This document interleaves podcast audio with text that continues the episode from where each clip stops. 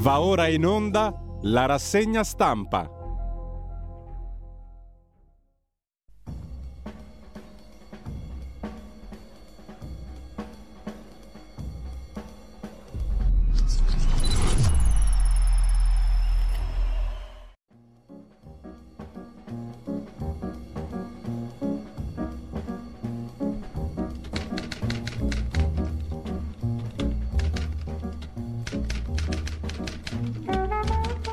Cordiale buongiorno a tutte le ascoltatrici e a tutti gli ascoltatori da Giulio Cainarca. Ben trovati all'appuntamento con la rassegna stampa. Sono le 7.31 è martedì 11 ottobre, siamo in perfetto orario, radiolibertà.net. C'è anche la possibilità di sostenere la radio, quanto mai importante, non mi stancherò mai di ripeterlo. Sostienici, c'è un pulsantino apposito, è facilissimo farlo. Radiolibertà.net ma anche ansa.it. L'apertura delle notizie di oggi con la vendetta di Mosca, missili su tutta l'Ucraina e il presidente degli Stati Uniti Biden che promette difesa aerea alla capitale ucraina, Kiev. Almeno 14 morti nei raid russi in tutto il paese, parte delle regioni senza luce. Zelensky consiglia limitate i consumi. Per la BBC l'Ucraina ha fermato le forniture verso l'Europa e Putin avverte la risposta sarà dura se Kiev continuerà ad attaccarci. Parla Kadyrov, il leader ceceno alleato di Putin. Ti avevamo avvertito, Zelensky, ora scappa. Sono soddisfatto al 100% dell'operazione, dice il presidente della Cecenia putiniana. Terzo titolo, coinvolge anche la Bielorussia, l'alto là dell'Unione Europea a Lukashenko, il presidente della Bielorussia, che ha annunciato truppe comuni con la Russia. Si astenga dal conflitto, fa sapere l'Unione Europea, Lukashenko stesso dice la Nato, l'Alleanza Atlantica, valuta attacco anche nucleare contro di noi. Per il presidente bielorusso, Ucraina, Lituania, Polonia minacciano attacchi terroristici. Ma l'Unione Europea controbatte, sono accuse infondate e inaccettabili. Comunque lo scenario bellico coinvolge più pesantemente anche l'Ucraina, eh, chiedo scusa, eh, oltre all'Ucraina naturalmente, la Bielorussia che confina con l'Ucraina. Lukashenko. Tornando all'Italia, governo Meloni saremo un modello per gli altri, ha detto la Presidente di Fratelli d'Italia all'Assemblea dei parlamentari neoeletti del suo partito. Questione gas, Berlino apre al debito comune europeo, ma poi anche no, per finanziare gli aiuti, poi ha fatto un passo indietro. Dietro fronte di Scholz, dopo le critiche al piano di aiuti tedesco da 200 miliardi, Berlino apre al debito comune, ma c'è stata anche una retromarcia. Il bonus psicologo, 300.000 richieste in Italia, il 60% sotto i 35 anni. Anche la Commissione europea fa sapere il Covid ha sconvolto i giovani. Bisogna continuare con gli aiuti. Giorgia Meloni, il governo sia autorevole, saremo un modello per gli altri, l'abbiamo già visto, lo riprende l'ANSA e poi la cronaca, locomotore a fuoco, muore operaio in una stazione sotterranea, un operaio di una ditta appaltatrice esterna a Rete Ferroviaria Italiana RFI. È morto nella stazione di Sanremo Imperia, Liguria. L'uomo era alla guida del locomotore di un treno cantiere che ha preso fuoco. Ha parlato Draghi per la foto di gruppo di fine mandato, transizione ordinata ai governi passano, l'Italia resta. Permettere a chi verrà di mettersi al lavoro da subito il messaggio di Draghi. Approvato il documento programmatico di bilancio trasmesso a Bruxelles, scadenza rispettata in vista del nuovo governo. Via libera alla norma sblocca mutui prima casa under 35 anni.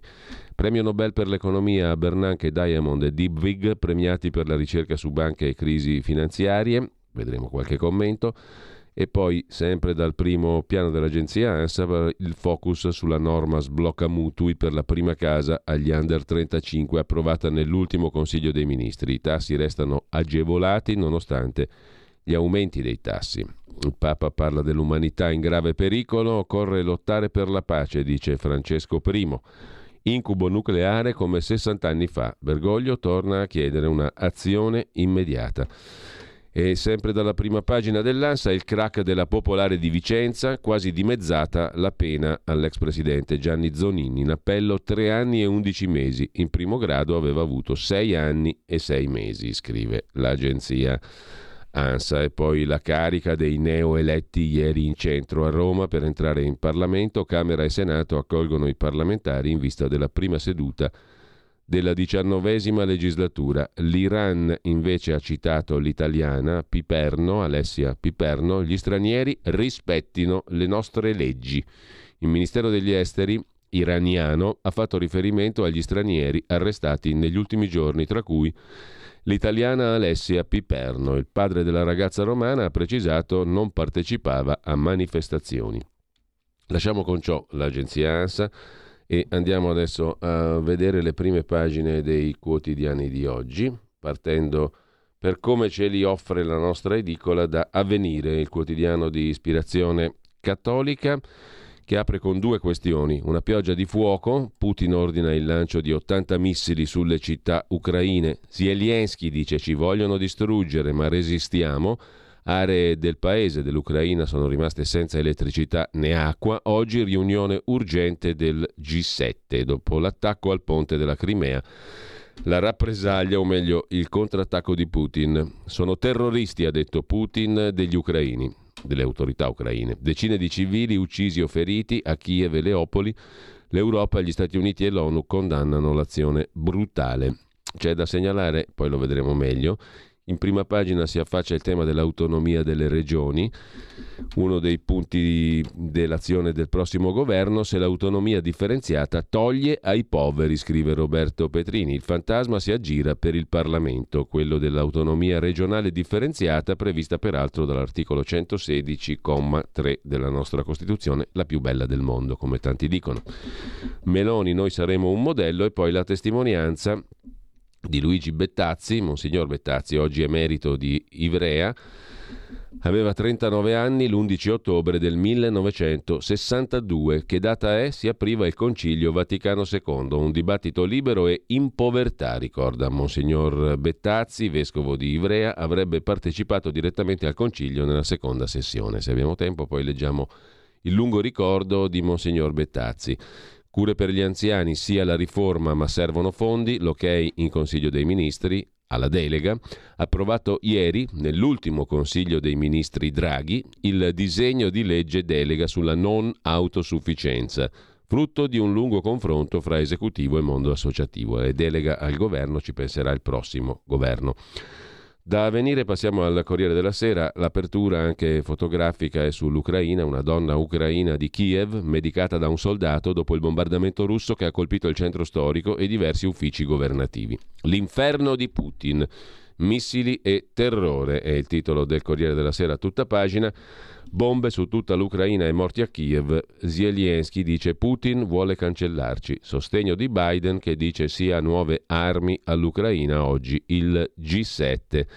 Il racconto di Lorenzo Cremonesi, raid sui civili, una feroce risposta, quella di Putin, ai tanti fallimenti. Ma poi c'è anche Draghi, il brindisi di congedo e la frase del giorno, i governi passano, l'Italia resta, ha detto Draghi ai ministri prima della foto ricordo.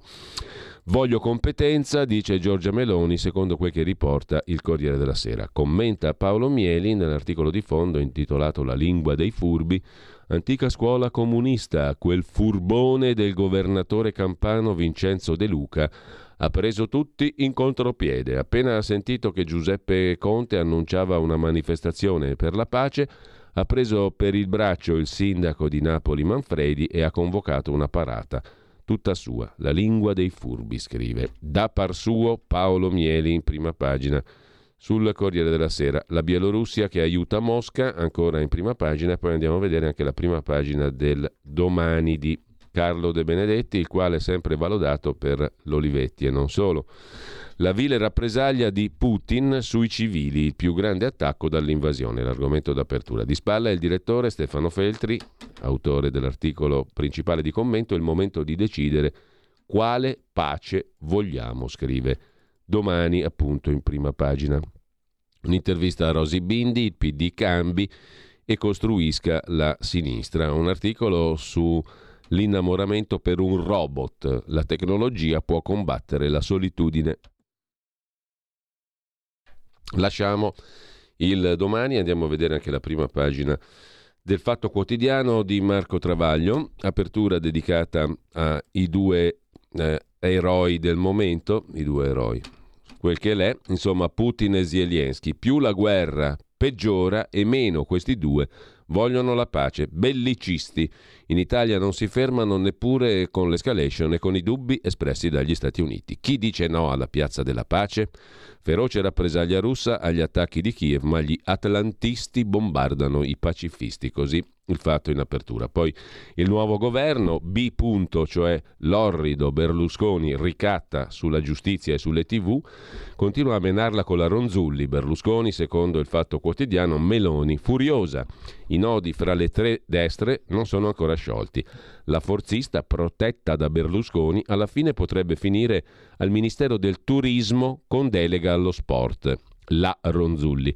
Ancora aperta la partita fra Fratelli d'Italia e Lega per le presidenze delle due Camere. In pista per la Camera dei Deputati anche il leghista Molinari, per il Senato forse il leghista Calderoli. E poi il taglio alto del Fatto Quotidiano sopra la testata è dedicato alla Basilicata. L'assessore chiamò 3.750 forestali stipendiati dalla Regione per votare e far votare Piro, Forza Italia, al Senato e l'eletta Casellati incolpevole utilizzatrice finale. Sulla Basilicata abbiamo sentito ieri Fabio Mendolara e Maurizio Bolognetti, seguite anche le pagine di Maurizio Bolognetti, le pagine social per puntuali commenti su una realtà che Bolognetti conosce benissimo, naturalmente, segretario dei Radicali Lucani. Oggi, tra l'altro, alle 14 manderemo in onda invece una bellissima intervista con Confimprese Euromed alle 16, chiedo scusa, non alle 14, alle 16, alle ore 16, alle 4 del pomeriggio. Una bellissima intervista di Maurizio Bolognetti a Alessio Lattuca, presidente di Confimprese Euromed, che ha scritto una lettera molto interessante al governo Draghi uscente, ma per farla leggere al governo che arriva. Non perdete questa chiacchierata molto bella sull'economia, ma con un punto di vista eminentemente umanistico, anche da parte di un imprenditore e di un presidente di associazione datoriale delle piccole e medie imprese che si chiama Alessio Lattuca e che imparerete a conoscere se non l'avete già sentito. Comunque molto bella la conversazione alle ore 16 oggi pomeriggio. Basilicata, dicevamo, l'assessore che chiama i forestali stipendiati dalla regione per far votare l'esponente di Forza Italia al Senato. A proposito eh, di personaggi, in prima pagina sul Fatto Quotidiano anche il presidente della Confindustria Bonomi si è svegliato anche lui, adesso vuole un deficit extra contro il caro energia da 50 miliardi. Sul gas intanto Scholz tira dritto e dice sì ai prestiti europei, ma poi anche no. Il price cap alla tedesca, scrive il Fatto Quotidiano in prima pagina. Benetton riprende la holding Atlantia con conflitti di interesse, titola il fatto in prima pagina. Pagina 15 l'articolo di Giulio da Silva. Benetton, l'offerta su Atlantia, la società che controlla anche autostrade, festival, che controllava Festival dei conflitti di interesse. Al solito, dalle banche, Mediobanca, Goldman, eccetera, alle società coinvolte fino alle scatole cinesi in cima all'operazione, tutta la mappa dei ruoli in commedia. La famiglia si prende la holding arricchita da Autostrade per l'Italia, che ha dato un sacco di soldi per ricomprare con la mano pubblica quello che aveva privatizzato malamente tanti anni fa. Intanto è ricca anche di conflitti di interesse, scrive il fatto, l'auto OPA, offerta pubblica di acquisto, dei Benetton su Atlantia. Atlantia è la holding controllata col 33,1% dalla famiglia Veneta che ha chiuso molto in bellezza il contenzioso con lo Stato italiano, cioè con noi contribuenti, per il crollo del ponte Morandi, perché Atlantia ha incassato, anziché la revoca della concessione, 8 miliardi 200 milioni di euro dalla vendita dell'88% di autostrade per l'Italia a Cassa Depositi e Prestiti e ai fondi Blackstone e Macquarie. L'offerta pubblica di acquisto è cominciata ieri, durerà fino all'11 di novembre. Il documento di offerta pubblicato dall'offerente, schema alfa controllata da Sintonia 100% Benetton tramite edizione, fa un elenco lungo due pagine e mezzo di potenziali conflitti di interesse, scrive il fatto, come se fossero ipotetici. La definizione è quella di potenziali e invece sono concreti e riguardano soprattutto l'intreccio con sette grandi banche che affiancano i Benetton. Nell'ordine Goldman Sachs, chiedere a Draghi, Mediobanca, Bank of America, JP Morgan, UBS, Unicredit, Intesa San Paolo. La famiglia trevigiana vuole ricomprarsi le azioni di Atlantia, che non possiede, per evitare il rischio di una scalata e per togliere la società dalla borsa. Il delisting, cioè togliere la società dalla borsa, arriverà solo possedendo almeno il 90% del capitale al termine dell'offerta pubblica di acquisto, l'OPA, che ha un costo fino a 12,7 miliardi. Altrimenti il piano B prevede una fusione tra Atlantia e la società che lancia l'offerta. I Benetton non spenderanno un euro per l'offerta pubblica di acquisto. I soldi verranno forniti in gran parte 9,67 miliardi dai prestiti di oltre 20 banche europee, americane e asiatiche da Goldman Sachs a Bank of China. Il resto arriverà da apporti di capitale degli altri partner dei Benetton, Fondazione Cassa Risparmio Torino, investitori di fondi Blackstone per 1 miliardo e 4, fondi gestiti da società in Lussemburgo e nelle isole Cayman, paradisi fiscali. I conflitti di interesse dichiarati riguardano il ruolo incestuoso di sette colossi bancari che oltre a essere finanziatori delle aziende dei Benetton o a farlo nell'OPA, hanno anche altri ruoli importanti nell'operazione, consulenti finanziari, coordinatori intermediari per la raccolta di adesioni e altro. Il pezzo prosegue in dettaglio a pagina 15 del Fatto Quotidiano di oggi. Torniamo però alla prima pagina del Fatto Quotidiano per dare un'occhiata anche all'articolo di fondo del direttore Marco Travaglio dedicato alla formazione del governo e all'eterno ritorno. Mentre tutti si interrogano sulla nuova destra, scritto fra virgolette, che avanza, B. Punto, cioè Berlusconi, si incarica di avvertirli che è solo la vecchia che è avanzata. Il Toto Ministri ruota intorno a due caselle, le solite dal 94, giustizia per i processi, comunicazioni per le tv, che salvo rare parentesi sono sempre state sue per uso capione. Nel governo B1 1994 alla giustizia L'avvocato Biondi, solo perché Scalfaro respinge Previti, alle poste e comunicazioni Tatarella. Tutta roba sua. Nel governo Dini 95 B impone a, Ber- a Guardasigilli l'ex giudice siciliano Mancuso, nemico dei pool di Milano e Palermo, e alle poste l'avvocato Gambino, ex difensore di Sindona, P2 come lui, come B. Poi non vota neppure la fiducia. Nel Prodi 1 96-98, anziché Di Pietro dirottato ai lavori pubblici, va in via Renula l'avvocato Flick. Dimezzato l'abuso d'ufficio, chiuse le carceri di Pianosa e Asinara come da papello di Riina. E alle comunicazioni l'inciucista meccanico che aggira l'ordine della Corte Costituzionale di tagliare le reti fini da 3 a 2. Nel governo D'Alema e bisogna dire che B ha un'influenza incredibile anche sui governi di altro segno dai, rispetto ai suoi. Nel governo D'Alema 98-2000 la giustizia va a Diliberto, rara avis non berlusconiana, mentre le TV le garantisce il DC siciliano cardinale. Detto per inciso, eh, quando è stato ministro di giustizia un non berlusconiano, Berlusconi l'hanno distrutto? Gli hanno rotto le balle col conflitto di interessi, hanno fatto qualcosa? No. Ad ogni modo, eh, cardinale siciliano alle comunicazioni resta anche nel governo Amato 2 2000-2001. Alla giustizia arriva il più affidabile, Fassino, che riesce a demolire la legge sui pentiti come da papello, quindi anche Fassino è complice di Riina. Il governo B2 2001-2006 sistema nelle due caselle di casa l'ingegner Castelli e il Fido Gasparri, autori o complici di memorabili leggi ad personam nel Prodi 2 2006-2008 due gentili omaggi, guarda sigilli Mastella con indulto incorporato e alle comunicazioni l'amico del Confa, Confalonieri, Gentiloni, che difende la Gasparri contro Europa 7. La giusta punizione è il B3 2008-2011 col ritorno del Castelli e per TV e affini Landolfi. Che fine ha fatto?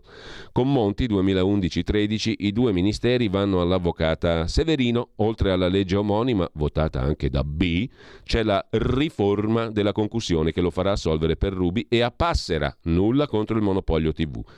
B resta in maggioranza con Letta 13-14, infatti non ha nulla da temere dal guardasigilli Orlando né da Catricalà alle comunicazioni. Idem per il governo Renzi 14-16, Orlando e la Guidi poi rimpiazzata da Calenda. Orlando e Calenda restano anche nel Gentiloni 16-18, nel Conte 1 e 2 eccezionalmente B non tocca palla, buona fede alla giustizia, Di Maio e Patuanelli allo sviluppo e comunicazioni. Infatti lo hanno fatto fuori Berlusconi, vero? Quei governi lì non berlusconizzati.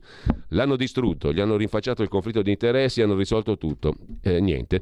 Draghi 21-22 è manna dal cielo. Si torna alla normalità, Cartabia alla giustizia, Giorgetti allo sviluppo, coi forzisti Pichetto e Moles alle comunicazioni e all'editoria. Ora, per il governo Meloni 1, si parla di Sisto o Casellati alla giustizia e Ronzulli allo sviluppo con le comunicazioni. Il solito sviluppo, il suo scrive Travaglio, che però ben vedere facendo tutto questo percorso storico, alla fine anche quando Berlusconi non ha influenzato più di tanto, non è che gli hanno fatto un paiolo così al povero Silvio. Il foglio, andiamo a vederlo in prima pagina, ci delizia innanzitutto con il discorso Meloni, costretta a riaprire il casting per il Ministero dell'Economia. C'è una storiella che va oggi che Giorgia Meloni vuole Giorgetti Ministro dell'Economia, ma Salvini non vuole. Questo per il romanzo il romanzo di Palazzo Chigi. La puntata di oggi prevede anche questo. Partiti con Panetta, ora in Fratelli d'Italia si dice anche Maurizio Leo sarebbe ok, è dato come viceministro. La leader medita lo sgarbo a Salvini, cioè chiedere a Giorgetti di fare il ministro dell'economia per sentirsi dire da Salvini no, no, no, Giorgetti no gli sms con Palazzo Chigi, eccetera. Il pezzo d'apertura, peraltro, è del direttore Cerasa. No, la violenza russa non è colpa dell'Occidente perché sull'Ucraina il benaltrista collettivo è diventato il nuovo cavallo di Troia del putinismo. Chi dice che c'è ben altro fa i favori a Putin.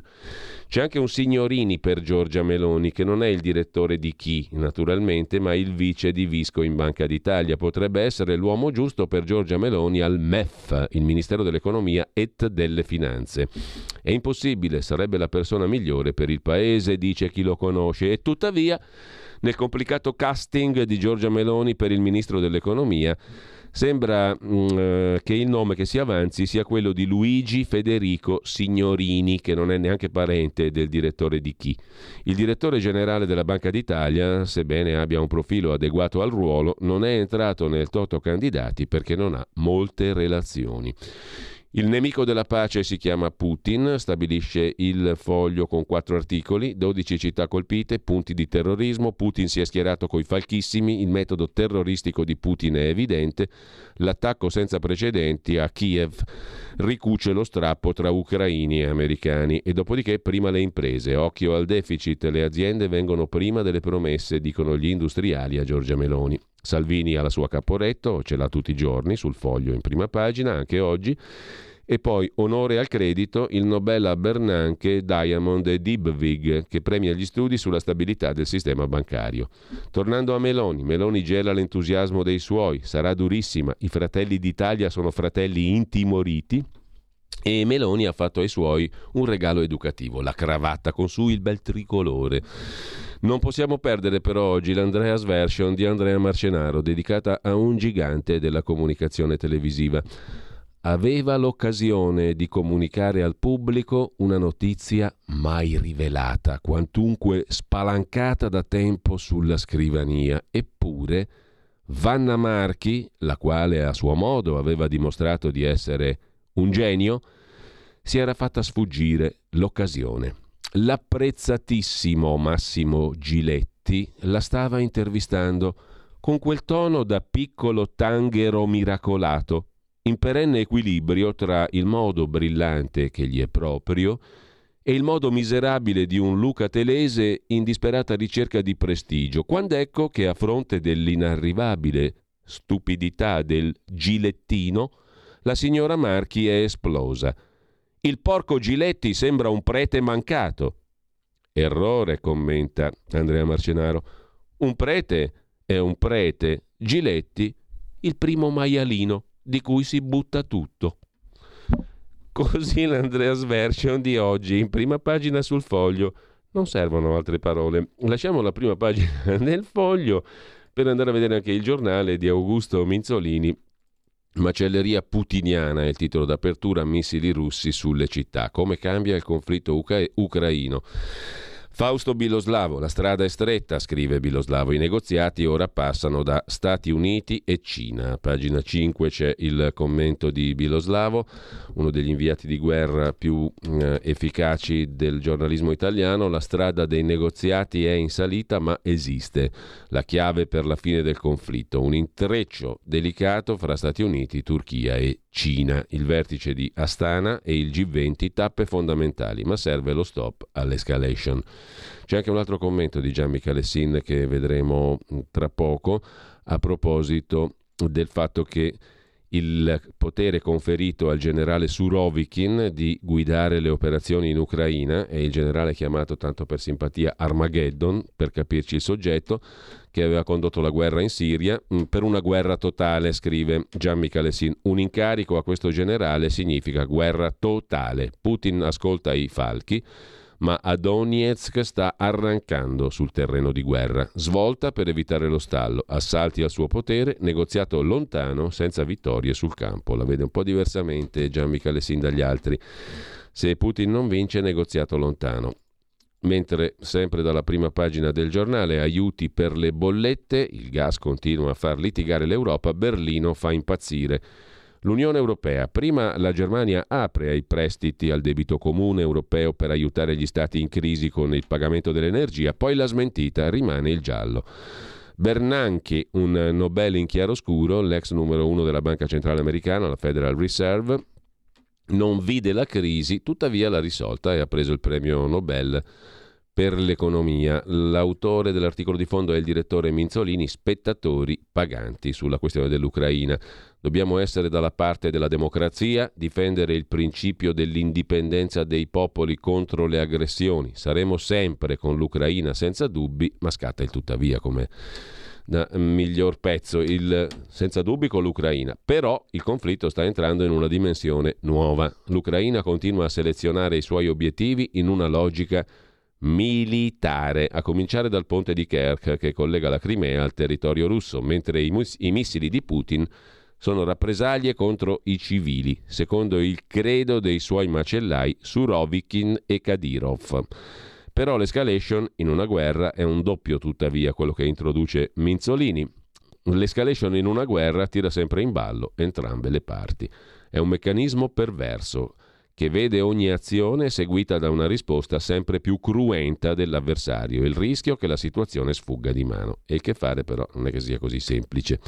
Con ciò lasciamo la prima pagina del giornale, andiamo a vedere anche il quotidiano nazionale, Giorno Nazione, Resto del Carlino, L'abisso è il titolo dedicato alla guerra in Ucraina e poi il congedo di Draghi che dice missione compiuta. Ma sul giorno, cioè sull'edizione milanese del quotidiano nazionale, c'è lo sciopero oggi dalle 8.45 alle 15 dei conducenti dell'ATM, del servizio pubblico di trasporto a Milano. Troppe aggressioni nei loro confronti. Oggi sciopero. Un ex controllore dice al lavoro è un incubo. Così ho detto basta, dice questo lavor- lavoratore dell'azienda dei trasporti milanese, l'ATM.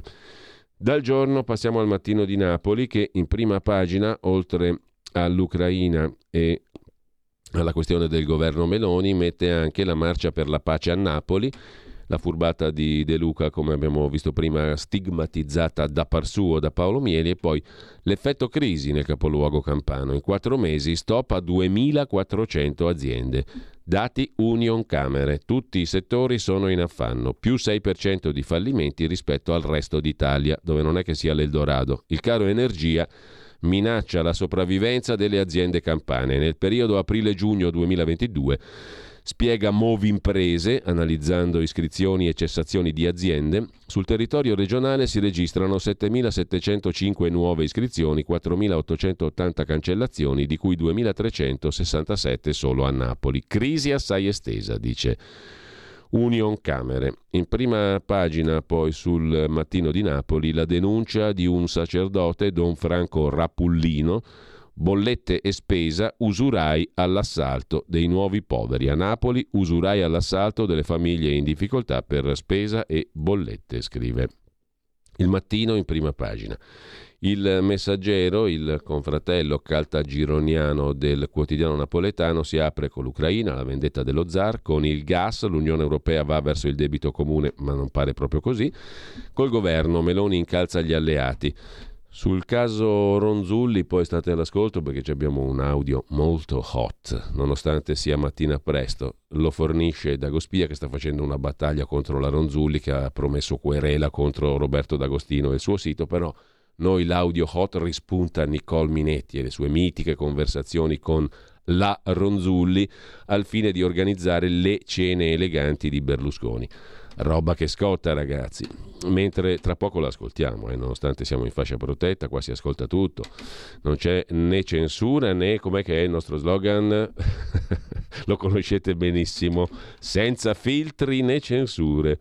Allora, eh, poi naturalmente c'è un'altra legge, il banchiere inglese Gresham la individuò già nel 500 che la moneta cattiva scaccia sempre quella buona, perché a furia di usarla la moneta si corrode e perde peso quando usavano le monete metalliche e legate il valore all'oro. Bei tempi, dice qualcuno, orridi, dice qualcun altro, ad ogni modo a furia di sgranocchiarla e di farla girare, la moneta perde peso. Quindi la moneta cattiva, tutti volevano tenersi la moneta buona quella integra, originale, che non ha perso peso, mentre tutti volevano rifilare agli altri la moneta cattiva. Noi, naturalmente, non facciamo eccezione. La moneta cattiva scaccia quella buona anche nella rassegna stampa più longeva del globo terracqueo, cioè questa di Radio Libertà.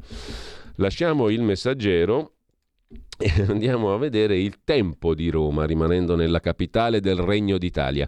Il futuro Parlamento, la carica dei 600, partito l'iter burocratico, prima legislatura, taglio delle poltrone, sono 400 alla Camera, 200 al Senato, poverini.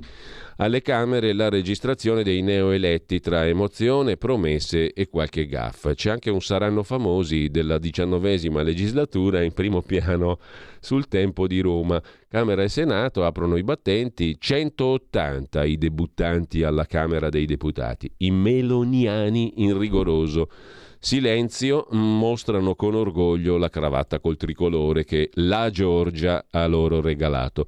Il grillino amato spiazzato da una domanda su Kiev. Cos'è successo? Non ho letto i giornali. Dalla Chiesa respinta dai funzionari perché non si era accreditata e in tanti fuggono terrorizzati. Il Saranno Famosi del tempo di Roma prevede gli stupendi baffi, va detta la verità, quasi a manubrio di Gaetano Amato, grillino, professore, è stato eletto nell'uninominale di Torre del Greco. Costui, diciamo, ha le physique du rôle senza dubbio. Come senatore o deputato ce lo vedi benissimo. Ha dei baffi meravigliosi, il professor Amato Grillino. Tony Ricciardi, Partito Democratico, invece ha una ghigna da, da bar dello sport, eletto nella circoscrizione estero-Europa, chiede il salario minimo, non il suo naturalmente, perché lui c'è de- lo stipendione del deputatone. Mentre Francesco Maria Rubano, forzista, 34 anni, classica faccia da bravo figlio, cioè da bravo ragazzo, è stato eletto nell'uninominale di Benevento, vuole cambiare il reddito di cittadinanza. Ce la farà? Poi abbiamo Emanuele Loperfido, che ha un cognome fantastico, bellissimo, di Fratelli d'Italia, mostra il contenuto della borsa consegnata ai deputati, la guida per la diciannovesima legislatura. Rita dalla Chiesa la conosciamo tutti, Enrica Alifano dei 5 Stelle e la moglie dell'ex ministro Dario Franceschini, Michela Di Biase, elegantissima all'esordio a Montecitorio. Questo è il Saranno Famosi della diciannovesima legislatura sul tempo di Roma. Intanto è scomparsa Virginia Raggi, l'ex sindaca di Roma, desaparecida. È scomparsa dai radar politici. La foto vignetta di Osho che raffigura di spalle Luigino Di Maio ai tempi in cui ancora frequentava Virginia Raggi. Che famo oggi? chiede Di Maio e Virginia risponde: Volemo andare a guardare il cantiere della metro C? C'abbiamo più nulla da fare, famo gli Umarell e le Dunnarell. Centrodestra al lavoro, Meloni detta le regole, presenza e sobrietà. E intanto Daniele De Rossi va alla spalla, l'ex capitano giallo-rosso, scrive Il Tempo Repubblica. Repubblica apre col fuoco delle bombe. Kiev, un soccorritore, è la foto d'apertura nel centro della capitale, subito dopo i raid russi. La strategia del terrore è il titolo principale. A Kiev, colpito parco giochi dei bambini, missili in pieno giorno sulle città ucraine. lo zar si allinea ai falchi, cioè Putin, e Zelensky dice non ci fermeranno. Giorgia Meloni intanto dice agli alleati decido io alla fine. Draghi ultimo atto, le donne di sinistra facciano la rivoluzione, invoca l'ex direttrice dell'Espresso Daniela Hamawi. È giallo su Scholz, il cancelliere tedesco socialdemocratico che apre sul debito comune per il caro energia, poi richiude, chi lo sa, e c'è un'intervista a Fatih Birol, sarà peggio il prossimo inverno titola Repubblica in prima pagina. L'intervista poi la vediamo più in dettaglio. Fatih Birol, turco, dirige da sette anni l'Agenzia internazionale per l'energia e oggi parlerà ai ministri dell'Unione Europea. L'Europa supererà quest'inverno, ma il prossimo sarà più duro. Che, che ci abbiano raccontato tutti gli ottimisti di turno. Lasciamo con ciò Repubblica eh, e andiamo a vedere anche la consorella Gedi Agnelli Elkan, ovvero la stampa di Torino. Furia russa è il titolo d'apertura sulla vendetta di Mosca, lanciati 83 missili sull'Ucraina, colpita anche Kiev, 11 morti, 89 feriti. E poi Meloni, tra lei e gli alleati, ora è scontro totale. La russa o Calderoli, il derby per la presidenza del Senato. Gli entranti, i patrioti, i neoeletti di Fratelli d'Italia, che arrivano a palazzo col tricolore e poi ancora sempre dalla prima pagina l'addio dei migliori. I governi passano ma l'Italia resta, è la memorabile frase pronunziata dal Presidente del Consiglio uscente. Luigi, Lucio, chiedo scusa, no Luigi, Lucio Caracciolo, direttore di Limes, si occupa uh, della guerra, cessate il fuoco, c'è uno spiraglio, speriamo, e poi lo psicoterapeuta Massimo Recalcati sul perché la scuola salva dalle bombe. In un tempo di crisi e guerra ogni democratico pensa alla scuola e alla sua funzione. Insomma, non è proisi matematico, però insomma si può fare, tutto si può pensare, per fortuna, essendo il cervello tendenzialmente un organo che in, ispira libertà, talora, eh, forse. Ho detto una gran stupidaggine, ma comunque va bene così, tutto può essere questo è più probabile. Mentre Libero ci conferma una cosa, poi leggiamo, sentiamo, sentiamo, state all'ascolto perché c'è roba hot, roba piccante, piccantissima che manderemo in onda tra poco. Venghino signori, venghino laddove la moneta cattiva scaccia quella buona, sempre è stato così, sempre sarà così. Tuttavia il quotidiano di... Eh, Angelucci, neodeputato Lega, diretto da Alessandro Sallusti, cioè libero, ci racconta che insomma è vero, eh, Berlusconi sta facendo un casino della Madonna per far nominare ministra eh, la sua caposala, cioè Licia Ronzulli, l'ultima spina, vengo anche, che sarebbe poi molto amica anche di Salvini, ci racconta sempre il romanzo di Palazzo Chigi. Eh. Quindi vengo anch'io, no, tu no. L'ingresso della Ronzulli al governo è oggetto del braccio di ferro fra Silvio e Giorgia. Chi vincerà? Silvio insiste, ma Giorgia resiste. È una questione secondaria la Ronzulli, dice la Meloni. Cosa farà la Meloni? Cosa farà il Berlusconi? Cosa farà il Salvini? Tutto da vedere. Questo romanzo, romanzo di Palazzo Chigi ogni giorno è più appassionante. Il feuilleton. Una volta c'era sugli antichi giornali 8-9centeschi, il feuille, soprattutto 800eschi, diciamo la verità, il feuilleton a puntate. Oggi il fogliettone tradotto in italiano. Oggi la puntata del romanzo di Palazzo Chigi del nostro fogliettone preferito la, la ascolteremo anche in audio perché sono stati recuperati antichi audio, non quelli dove Carfagna spiegava, veniva spiegata da parte della Gelmini come si fanno certe cose, quella è roba antichissima, però altra roba che è venuta dopo, cioè in pratica le cene eleganti. E, e, i protagonisti sono Nicole Minetti e appunto la, uh, la, Minetti e la Ronzulli. State all'ascolto perché poi arriva roba hot. Comunque, ad ogni modo, già il regista si sta fregando le mani. Saluto e ringrazio Federico Borsari in regia di là dal non vetro. La vendetta russa, missili sui civili, G7 pronto a reagire. Il dibattito a due voci, Vittorio Feltri, anche Zelensky è come Putin vuole la guerra, Alessandro Sallusti. Sarà pur vero, ma anche in via Rasella i partigiani Facendo, diciamo così, la loro azione, fecero ammazzare tanti innocenti, le fosse ardeatine. Due giorni dopo l'attentato al ponte russo in Crimea, Putin ha lanciato 80 missili su obiettivi civili. Qualcuno dice se la sono cercata, ma come ragionano questi ucraini? Ovvio, se sfidi Putin facendo saltare in aria il ponte simbolo del suo potere, quello si infuria e ti fa un mazzo tanto, scrive Sallusti. Certo, eh, ovvio, come era ovvio che se dei partigiani rossi non avessero fatto saltare in aria un'innocua banda di soldati tedeschi che durante l'occupazione nazista di Roma passeggiava per via Rasella, non ci sarebbero state le fosse ardeatine rappresaglia costata 335 morti civili innocenti. La guerra è barbarie e basta. Detto questo, capisco i dubbi di chi vorrebbe gli ucraini con le mani in mano per non urtare la sensibilità degli invasori, cosa che del resto non fecero, come detto, neppure i nostri partigiani, ricorda Sallusti. Poi c'è Fabio Fazio, l'ultimo giapponese con l'elmetto, scrive Francesco Specchia, plotoni di ospiti da Fabio Fazio per sparare su Fratelli d'Italia e Sandro Iacometti che si occupa dei ritardi di Bruxelles sull'energia. Ci costeranno 10 miliardi. La relazione al Consiglio d'Europa. Indagare chi ferma gli sbarchi. Dice il Consiglio d'Europa un altro rinvio di almeno un mese sul tetto ai prezzi dell'energia. Quella del Consiglio d'Europa è tutta un'altra questione, la vedremo dopo. Intanto, sempre dalla prima pagina di Libero, Antonio Socci, non leggiamo più e così la società si sta dissolvendo perché con la cultura si vive. A chiudere l'asilo Mariuccia che diffida libero. Questa è bella. Non accostateci al Partito Democratico. A pagina 13 c'è una delle barzellette del giorno. L'asilo Mariuccia si vergogna di essere paragonato al Partito Democratico e manda una diffida. Gli avvocati della fondazione dell'asilo Mariuccia hanno scritto al libero non accostate mai più il nostro nome al partito di Enrico Letta.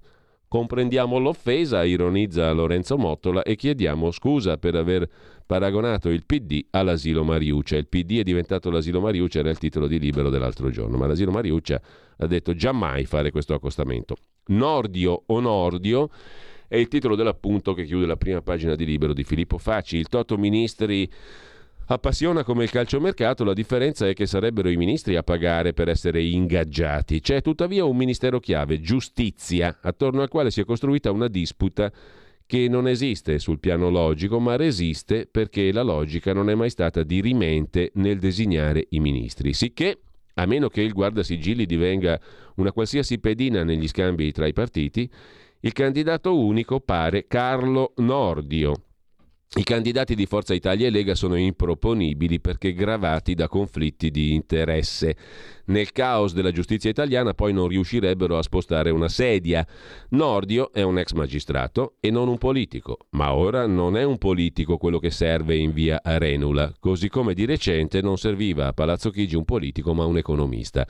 La giustizia ormai viene trattata come un virus incurabile, ma per quanto disillusi, perlomeno si chiami un medico, non un ciarlatano. Col focolaio del virus giustizia, Carlo Nordio ci ha convissuto per 40 anni e forse qualcosa ne sa, scrive Facci. Sicuramente sa che senza cambiare anche l'assetto della Costituzione, nella giustizia italiana non cambierà nulla. Dettaglio, Nordio, il ministro, non lo vuol fare, scrive Libero. Lasciamo libero, andiamo a vedere anche il manifesto, eh, che, quotidiano comunista, che apre con l'orrore di Putin con Draghi che saluta, Meloni che litiga con Berlusconi e l'oggetto del litigio è la solita Licia Ronzulli, scrive anche il manifesto, ma lo scrive anche Libero, e poi sempre dalla prima pagina del manifesto il PD, la sconfitta, l'alibi delle poltrone, verso il congresso un'analisi di Francesco Pallante, ma da Teheran c'è una notizia, i poliziotti in Iran si uniscono alla protesta. Il riformista eh, si rivolge a Conte, Giuseppi, ma i 5 Stelle non erano nati per distruggere i sindacati? L'abbraccio grillino alla CGL. Proposta, mettiamo nel Consiglio Superiore della Magistratura un radicale, per esempio Rosso di Vita, scrive Angela Stella sul riformista in prima pagina, mentre Putin ha scatenato la vendetta per il ponte, titola ancora il riformista. Dal riformista al 24 ore è il quotidiano della Confindustria, derivati, tassi e valute, l'incertezza domina sui mercati, la stabilità è in bilico.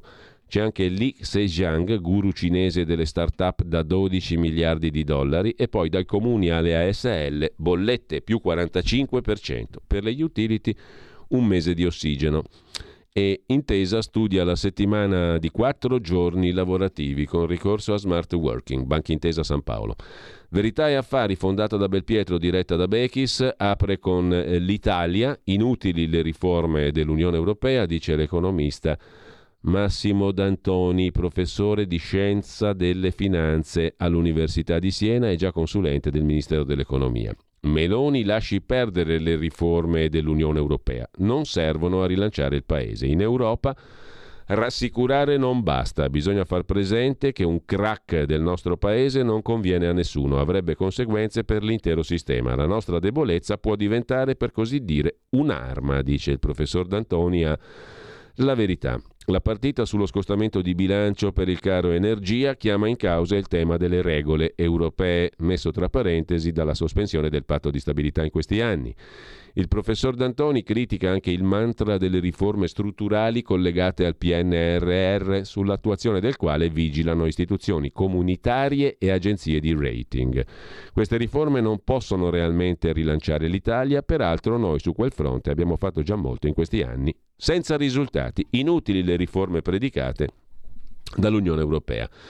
C'è poi la foto dello scrittore Antonio Scurati che sbatte sul PNRR. Lo scrittore ha creato un'azienda agricola per avere i soldi del PNRR, scrive. Verità e affari, questo è divertente. Poi che beffa, poco tempo, i fondi europei sono a rischio, scrive il quotidiano diretto da Franco Bechis. Mutui ai giovani a ottobre, domande in calo del 38%, scrive Fabio Amendolara. Complice il rialzo dei tassi voluto dalla BCE, nei primi giorni di ottobre le richieste di mutui agevolati per gli under 36 sono scese del 38%. Facciamo in tempo a vedere adesso anche Italia Oggi che tra l'altro mette in prima pagina i dati della diffusione dei giornali ad agosto, guida la classifica La Verità più 26%, Italia Oggi più 13%, Il Fatto più 3%, Corriere della Sera più 1%, tutti gli altri perdono. Repubblica perde più di tutti, meno 17%. Comunque il titolo d'apertura è dedicato ai compensi dei legali aumentati, incremento medio del 5% per l'onorario degli avvocati.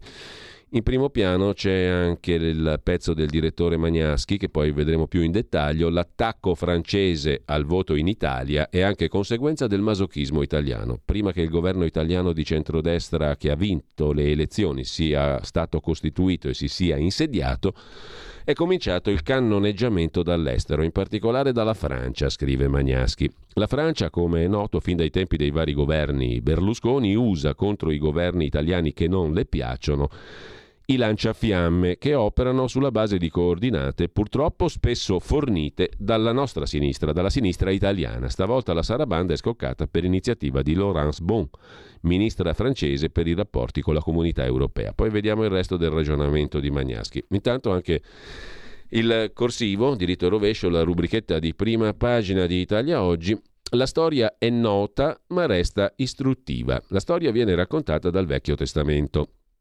Due donne litigano furiosamente perché rivendicano il possesso di un neonato. Tutte e due dicono di essere la madre del piccolo. Non riuscendo a mettersi d'accordo, si rivolgono al re Salomone per dirimere il litigio, apparentemente irresolubile. Il re ascolta pazientemente le ragioni delle due donne. Tuttavia, vedendo che la querel è insolubile, chiama una sua guardia e la invita a tagliare in due il bambino, dando la metà alle due pretendenti. Ma la madre vera si arrende subito e pur di non far uccidere suo figlio, lo cede immediatamente all'altra. E la querel si risolve a favore della madre vera. Putin dice che le province del Donbass da lui recentemente occupate fanno parte della Russia, ma da sei mesi, scrive Italia Oggi, le sta bombardando a tappeto, radendole al suolo, incurante del fatto che, come dice lui, lì vivono i suoi fratelli e le sue sorelle.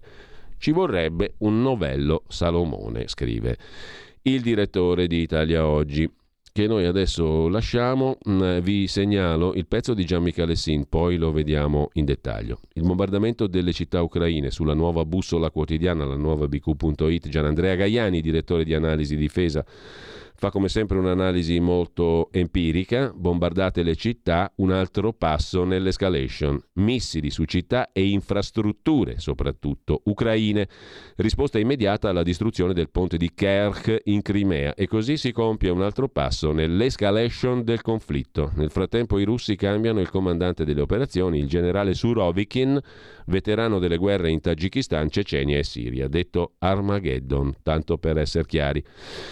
Eh, sulla questione invece del coinvolgimento della Bielorussia, il primo piano del Corriere della Sera che vedremo, sull'analisi della guerra in Ucraina su Start Magazine, startmag.it parla il generale Tricarico, anche lui uno abbastanza empirico, e poi il sussidiario.net con un'intervista a Marco Bertolini, già comandante del comando operativo Interforze Brigata Folgore in teatri di guerra vari dalla Somalia al Kosovo all'Afghanistan il problema degli Stati Uniti, dice il generale Bertolini, è gestire Zelensky ora che Putin vuole trattare. Questo è l'approccio che dà il generale Bertolini sul sussidiario. Sempre sul sussidiario, poi, a margine della guerra, la questione gas. Descalzi, numero uno dell'ENI, e la verità scomoda sulla durata della crisi del gas. Tutti a dire che abbiamo le scorte, siamo a posto, ma non è proprio così. E lo dice uno che qualcosa forse ne capisce, cioè il numero uno dell'ENI. Eh, Fatih Birol, direttore dell'Agenzia internazionale per l'energia, intervistato da Repubblica, l'Europa supererà quest'inverno, ma il prossimo è più duro, scopriremo perché. Poi c'è una curiosa iniziativa, meno piatti, più brace, la fantasia degli chef contro le bollette salate. Ma una cosa bellissima ce l'ha raccontata Maurizio Bolognetti e speriamo che riesca a recuperare e a intervistare la protagonista di questa iniziativa nel Salernitano, se non ricordo male. C'è una uh, panificatrice che si è inventata il panikea, cioè un panettiere, una panettiera diciamo che si è inventata il panikea. In cosa consiste? Se non l'avete ancora sentito ieri sera l'ha raccontato Maurizio Bolognetti e speriamo che lo possa raccontare ai nostri microfoni anche la panificatrice in questione, la panettiera, che, che ha messo in vetrina praticamente il lievito, l'acqua e il sale e il gas eh, e l'energia ce la mettete voi. A me mi costa troppo, ha scritto sostanzialmente, più o meno un'iniziativa di questo genere. E Repubblica però ci va vicina con questa storia degli chef che contro le bollette salate fanno meno piatti e usano più brace, meno gas. Torno alla pentola di coccio per le, potture, per le cotture più lunghe perché il materiale trattiene più calore, dice uno chef. Un altro, ho ridotto il numero dei piatti in menù e in forno cuocio carne, pane e dolci insieme. Poi però quanto lo paghi il piatto e chi se lo può permettere, ma questo è un altro discorso, troppo populista. Sempre sul sussidiario, Spy finanza il pezzo di Mauro Bottarelli, per salvare l'Europa servirà una crisi in Italia. Quanto avvenuto domenica segnala la morte ufficiale dell'Unione Europea. Per salvare il carrozzone oggi serve il sacrificio dell'Italia, sostiene Bottarelli. Sull'information warfare, cioè la guerra dell'informazione, sempre sul sussidiario oggi particolarmente ricco a mio avviso di stimoli, c'è da segnalare un altro articolo, un'intervista a Mario Caligiuri, presidente della Società Italiana di Intelligence e direttore del Master di Intelligence dell'Università della Calabria. L'Italia è terreno di campagne straniere, politiche ed economiche. Le campagne di informazione, la guerra dell'informazione, information warfare, sono sempre più in grado di raggiungere i loro obiettivi. L'Italia su questo fronte è piuttosto indietro. Va segnalato anche il bell'articolo, la bella lettera con risposta del direttore di Peppino Zola sul settimanale tempi.it. Adesso ci arriviamo. Uh, il tema in oggetto è l- uno degli ultimi provvedimenti del governo Draghi, la strategia LGBT. Per la sinistra è solo una patata bollente. Il ministro Bonetti ha fatto una furbata, ha copiato e incollato un piano di due anni fa e l'ha presentato solo ora, giusto per far parlare, per far scoppiare il caso. C'è il caso di Di Maio che contrabbanda vaccini, ma si domanda Marco Zacchera sul sussidiario.net perché l'Unione Europea tiene ancora secretati i contratti di Pfizer? Il sipario del premier albanese Edi Rama sulla combutta con Di Maio nell'esportazione di vaccini distoglie da un problema molto più serio. Cosa nasconde l'Unione Europea? Su tutti i limiti del lockdown, il pezzo della professoressa Maria Rita Gismondo sul Fatto Quotidiano e poi sempre sul tema della salute, ma questo è un tema molto serio, c'è un bellissimo intervento stimolante sul foglio di oggi di Michele Cerquetti si può parlare di salute mentale senza essere schiavi della retorica, una storia personale. Molto lungo il pezzo ma molto bello. E poi attenzione, il caso Ronzulli, qua ne parliamo con tanto pepe tra poco. Prima la pausa musicale.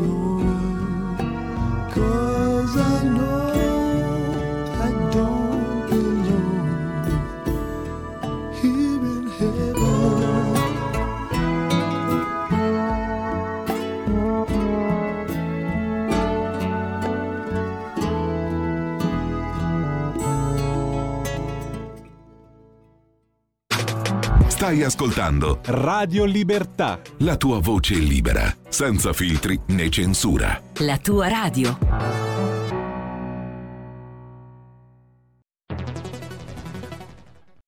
C'è chi te la racconta sbagliata e chi te la racconta male. C'è chi te la racconta tagliata e chi te la racconta al contrario e chi non te la racconta affatto. QDS te la racconta giusta. Ogni giorno la tua terra, il suo presente, le sue attese, la sua volontà di rinascita. Leggi, abbonati, scegli il quotidiano di Sicilia. L'informazione giusta per crescere insieme.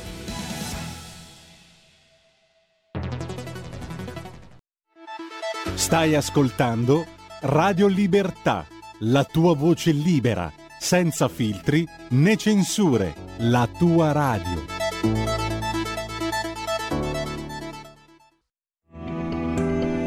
Il meteo.it presenta le previsioni del giorno. Il vortice ciclonico giunto nelle ultime ore tende a spostarsi via via verso i Balcani, lasciando qualche strascico di instabilità sull'Italia, temperature che saranno in aumento. Nel dettaglio, nella prima parte di giornata, tempo in genere asciutto, salvo per dei rovesci lungo tutta la fascia adriatica, dalla Romagna alle Marche, cieli che comunque risulteranno molto nuvolosi anche dove non pioverà. Nel pomeriggio nubi irregolari ovunque, con rischio precipitazioni a macchia di leopardo al nord-est e al centro-sud. Per ora è tutto da ilmeteo.it, dove il fa la differenza differenza. Per dettagli maggiori come sempre c'è la nostra app. Una buona giornata da Alessandra Tropiano. Avete ascoltato le previsioni del giorno.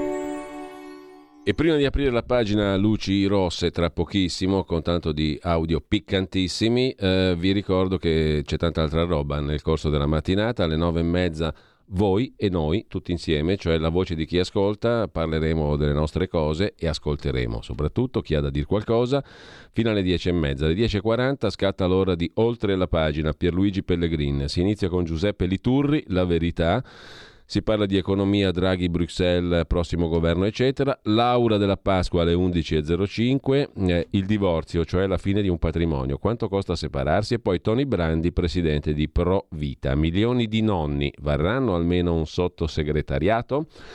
Questo per quanto riguarda la mattinata, che prosegue poi alle 13 con Sammy Varini e la sua rassegna stampa territoriale, tuttavia prima delle 13, secondo la matematica, vengono le 12 e alle 12 tocca a Sara Garino con il suo talk Alto Mare che non capisco come non faccia a occuparsi di Licia Ronzulli per occuparsi invece di bollette, se non ho capito male. Questo inutile argomento invece di un argomento che interessa tutti.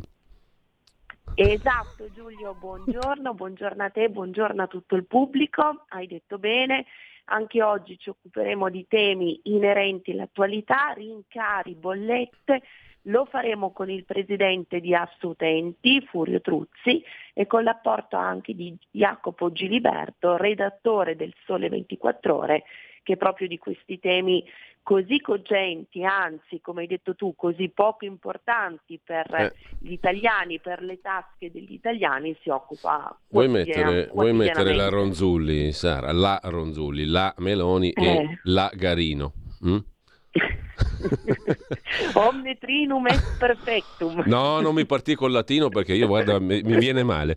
Allora, intanto, al, al, di là delle battute, invece, appuntamento importante su un tema importantissimo alle 12 con Sara Garino e i suoi ospiti che ha appena elencato. Grazie, Sara. A più tardi. Ti ringrazio allora. Giulio, a più tardi. A più tardi e tanta bella roba anche nel pomeriggio. Tutta la pagina Facebook ve la racconterà con eh, la conclusione di Zoom eh, e quattro passi in mezzo ai fatti con Antonino Danna e i suoi ospiti. Anche oggi non perdete la, la, conclusione della giornata di Radio Libertà. Intanto però noi andiamo, qua ve l'ho tirata per le lunghe, ma dobbiamo andare assolutamente al piccante.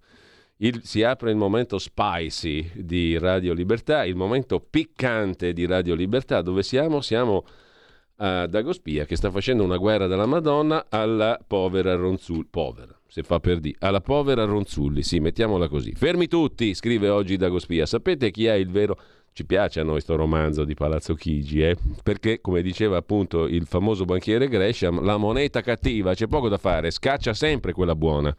Ergo, un po' ogni tanto ci piace anche a noi buttarci nel fango, rotolarci dentro. Bellissimo. Sapete chi è il vero avversario di Giorgia Meloni? Ma che Scholz, Macron, Letta o Conte?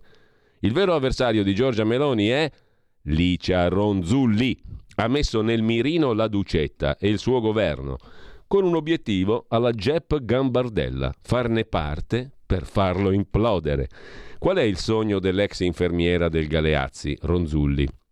Una volta fatto fuori l'inner circle, cioè quelli che stanno più vicini al banana, a Berlusconi, cioè Gianni Letta, Valentini, Giacomoni, eccetera, con la complicità della fidanzatina di Berlusconi, Marta Fascina, diventare, dell'onorevole Fascina, diventare capo di Forza Italia, attraverso Tajani e amici. Farsi lasciare il simbolo del partito e caduta Giorgia di nuovo al voto, con Ronzulli, nuovo volto in rosa del centrodestra, e ricicciano, e qui si apre il capitolo propriamente spicy, hot, red lights, ricicciano le conversazioni di Licia Ronzulli con Nicole Minetti, l'igienista dentale, ve la ricordate, nonché consigliera regionale sulle cene eleganti di Berlusconi. Ma dall'inchiesta Rubiter la Rasputin di Arcore, la povera Ronzulli, è uscita con l'archiviazione. Il lungo pezzo inizia così. Sapete chi è il vero avversario politico di Giorgia Meloni? Ma che Macron, Scholz, Letta, Conte, Frattoianni, Renzi, Calenda. È Licia Ronzulli e lei ad aver messo nel mirino Giorgia Meloni e il suo governo. L'obiettivo far parte del governo per farlo schioppare. Ma procediamo con ordine, scrive Dagospia. Le ambizioni ministeriali dell'infermiera prestata ad Arcore hanno incontrato l'ostilità eufemismo, della Ducetta Giorgia, che non vuole neanche vederla in cartolina, la Ronzulli. Come Dago rivelato, le antipatie tra le due sono datate e risalgono ai tempi in cui Licia Ronzulli, con l'amico del cuore Salvini, allora col vento in poppa, spadroneggiava nel centrodestra come una zarina. La vittoria alle elezioni della coalizione Forza Italia Lega Fratelli d'Italia ha acceso i sogni di grandezza di Licia Ronzulli, che nella sua lista dei desideri ha messo in cima il Ministero della Sanità, in subordine quello dell'istruzione. Quando l'insofferenza di Giorgia Meloni per la sua avversaria ha raggiunto il livello di guardia, tra una schermaglia sui giornali e l'altra per interposta persona, Berlusconi ha saggiamente deciso di mettere una distanza tra le due, Giorgia e Licia. Naturalmente questo poi presterà il fianco a dire ma guarda questi stronzi di Dagospia, pure femministi, antifemministi sono perché raccontano la solita lite tra comari. Comunque, all'incontro di sabato scorso ad Arcore con la Ducetta scortata da Lollo Brigida e la Russa e Salvini accompagnato da Calderoli, Berlusconi infatti non aveva accanto a sé la sua adorata senatrice Ronzulli tuttofare, ma il presidente della commissione di vigilanza Rai Baracchini e il giornalista Paolo Emilio Russo. I due alfieri che hanno preso il posto di Sestino Giacomoni e Valentino Valentini non sono piovuti dal cielo, sono anche loro creature di Licia Ronzulli, nel cui team c'è anche l'ex sindaco di Pavia Alessandro Cattaneo, che la capogruppo, che la senatrice, anzi, cioè Ronzulli vorrebbe capogruppo alla Camera per silurare Paolo Barelli, fedelissimo di Tajani. L'ambizione di uno scranno in Consiglio dei Ministri è il primo tassello della più ampia strategia della callida Ronzulli, la ex parlamentare europea il cui vero obiettivo è diventare niente po' di meno che la leader di Forza Italia, quando l'86enne Berlusconi avrà definitivamente appeso la pompetta al chiodo. Si vocifera che l'ex infermiera sogni di ricevere in dono dal CAV la proprietà del simbolo di Forza Italia. Dal suo arrivo alla corte del CAV, Licia Ronzulli ha assistito pian piano alla rottamazione di chiunque potesse oscurare la sua stella. Ha iniziato con Francesca Pascale e Maria Rosaria Rossi, ha proseguito con Mara Carfagna e Maria Stella Gelmini scappate da Calenda. E poi ha cassato la lunga schiera di bellezze forziste, Gabriella Giammanco, Stefania Prestigiacomo, Anna Grazia Calabria, la Topolona Elvira Savino, Anna Elsa Tartaglione, eccetera, proseguendo per tutti coloro che non sono mai entrati in sintonia con lei. Maria Rizzotti, Alfredo Messina, Andrea Ruggeri, Gregorio Fontana, tutti scivolati via dal Parlamento e dalle grazie di Berlusconi, uno dopo l'altro evaporati in quella che sembra una frenetica corsa al trono di spade di Forza Italia. E non dite a Tajani che in questo programmino lui fa la parte della porchetta, sarà cotto a fuoco lento e servito caldo caldo col limone in bocca.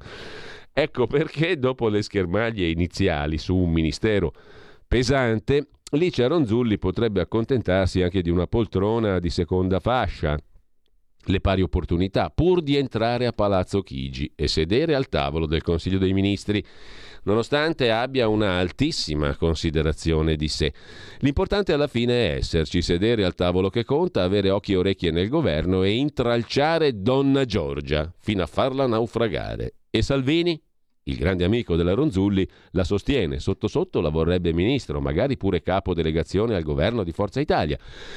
Ma evita di proferire parole in pubblico. In questi giorni di sovraesposizione, Licia Ronzulli ha dovuto patire anche il ripescaggio, e qui arriviamo alla parentesi propriamente spicy, hot, di vecchie e sepolte storie di cronaca. Sui social hanno ripreso a circolare, per esempio, le intercettazioni delle sue conversazioni con Nicole Minetti.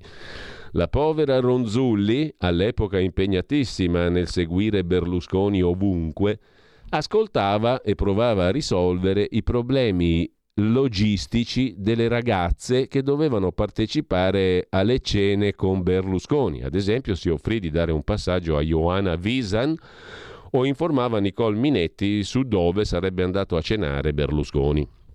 È bene ricordare che la senatrice fu indagata per falsa testimonianza nell'ambito del processo Rubiter, ma poi i PM hanno chiesto l'archiviazione e il sito di Roberto D'Agostino ci fornisce un passaggio di queste conversazioni, Nicole Minetti, Licia Ronzulli. Sentiamo un po'.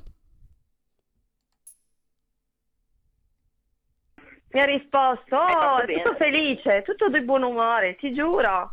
Oh, la mia studentessa preferita, ma dove sei? Che fine hai fatto? Gli faccio che faccia da culo che hai, così gli ho detto. È una settimana che ti cerco, hai ragione, ragione, ma Guarda, ho passato una settimana bruttissima tra fini, questo e l'altro. Oggi finalmente sono scappato ieri sera e oggi è il primo giorno di relax qui ad Arcore. Sono con Lizia che tra tre giorni ha il bambino. E ah, fagli gli auguri, tanti auguri, gli ho detto. Poi di lì che la chiamo per eh, fargli gli auguri di persona quando partorisce, gliel'ho detto. La partoriente è Licia Ronzulli, eh, sia chiaro, questa sta parlando di Licia Ronzulli mi fa, sì sì, chiamala, chiamala, chiamala. È esaurito comunque. È esaurito e Berlusconi. Veramente. E quindi la Licia partorisce tra tre giorni? Questa è le, sì. la Minetti. Ma scusa una cosa, ma deve fare Era il col marito. Addirittura? Sì. Minchia, pesante. Ma sì, pronto. Nicole Minetti e Berlusconi. Tutto bene, lei presidente come sta? Io sto come cavolo mi pare. No, come? Eh, io sto come cavolo mi pare. E come sta? E come sta questo cavolo? Sta bene o male? Malissimo, sta malissimo. Sta no, dai, non dire così. Malissimo. Perché?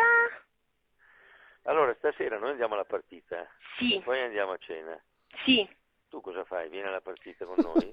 io non lo so, perché, allora nel senso non so che ora arrivo perché io sto partendo adesso da Rimini e poi dove andate a mangiare? E dopo penso, c'è un ristorante ma penso che andiamo a casa da... Eh, forse è meglio, sai amore? Sì, sì, sì. sì. Mm. Amore. Mi anche a me. Va bene, ok, dai, allora, allora niente. Se vieni giù, c'è sì. giù alla porta, entri a nome mio, sì. alla porta dell'ingresso, scendi giù nel postiglio dietro. Sì. Dove? Poi giù ci dovrebbe essere alla porta o la Licia sì. o il proprietario del giardino Lorenzo. Sì. Lorenzo. Va bene, ok. Giorgio! Faccio dire il nome, ma... Sì. Eh, ma comunque Lorenzo. Ok. Va bene, allora fai così. Ti interessi okay. anche di Anna e di Maristella? Sì, sì, la Maristella Due delle cene eleganti. Lo sapevo che, che, insomma veniva anche lei, eccetera, e ho detto che la passa a prendere io. Adesso chiamo anche Nannina, ok? Va bene. Ciao, amore mio, dopo, ciao, ciao. Amore mio. Sì, ciao. Ciao. Minetti come Ronzulli. No, come stai tu? Come stai, mammina? Io bene, in forma, stasera vedrai. sì, davvero?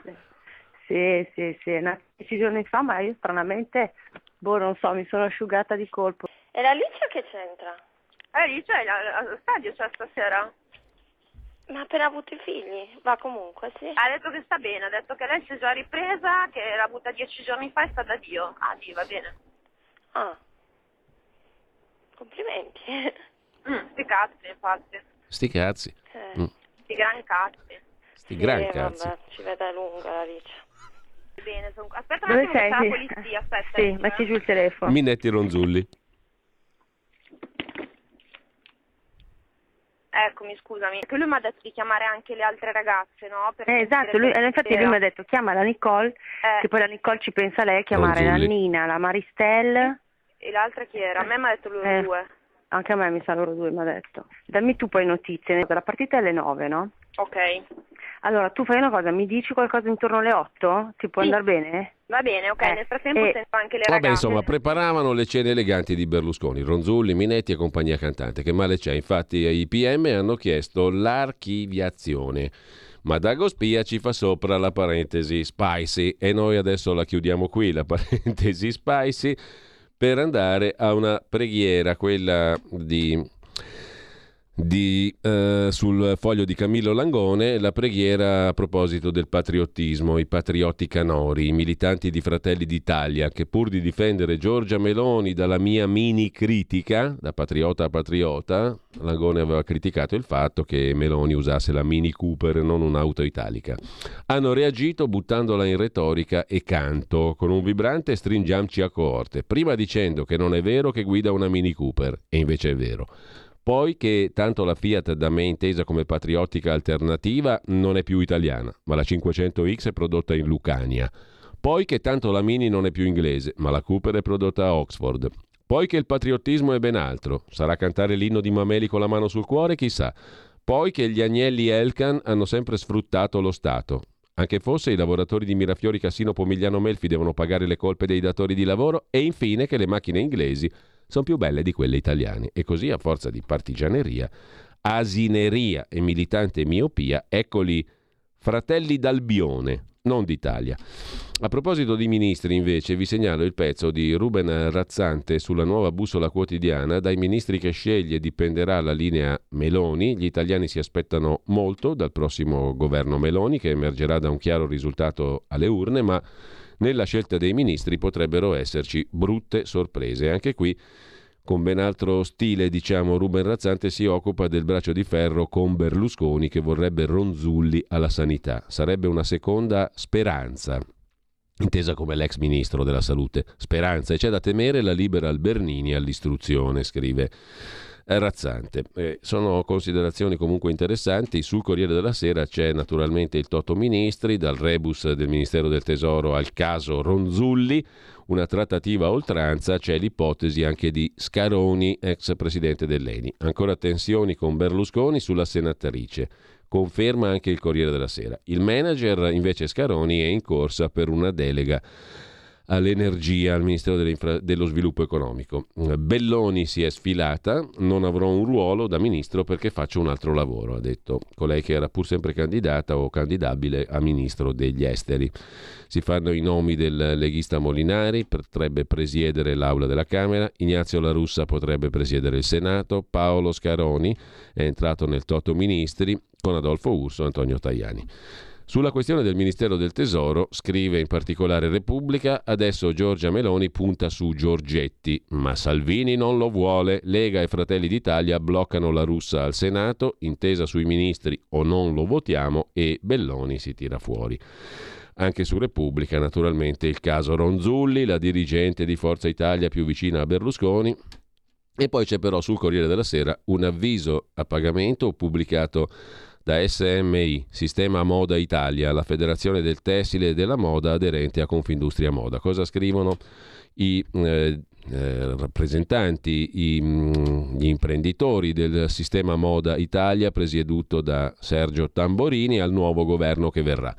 400.000 addetti, 43.000 imprese, oltre 53 miliardi di fatturato, 10 miliardi di saldo commerciale. Sistema Moda Italia è la maggiore associazione di Confindustria Moda e rappresenta l'intera filiera italiana del tessile e dell'abbigliamento, promuovendo gli interessi del settore presso le istituzioni nazionali e internazionali.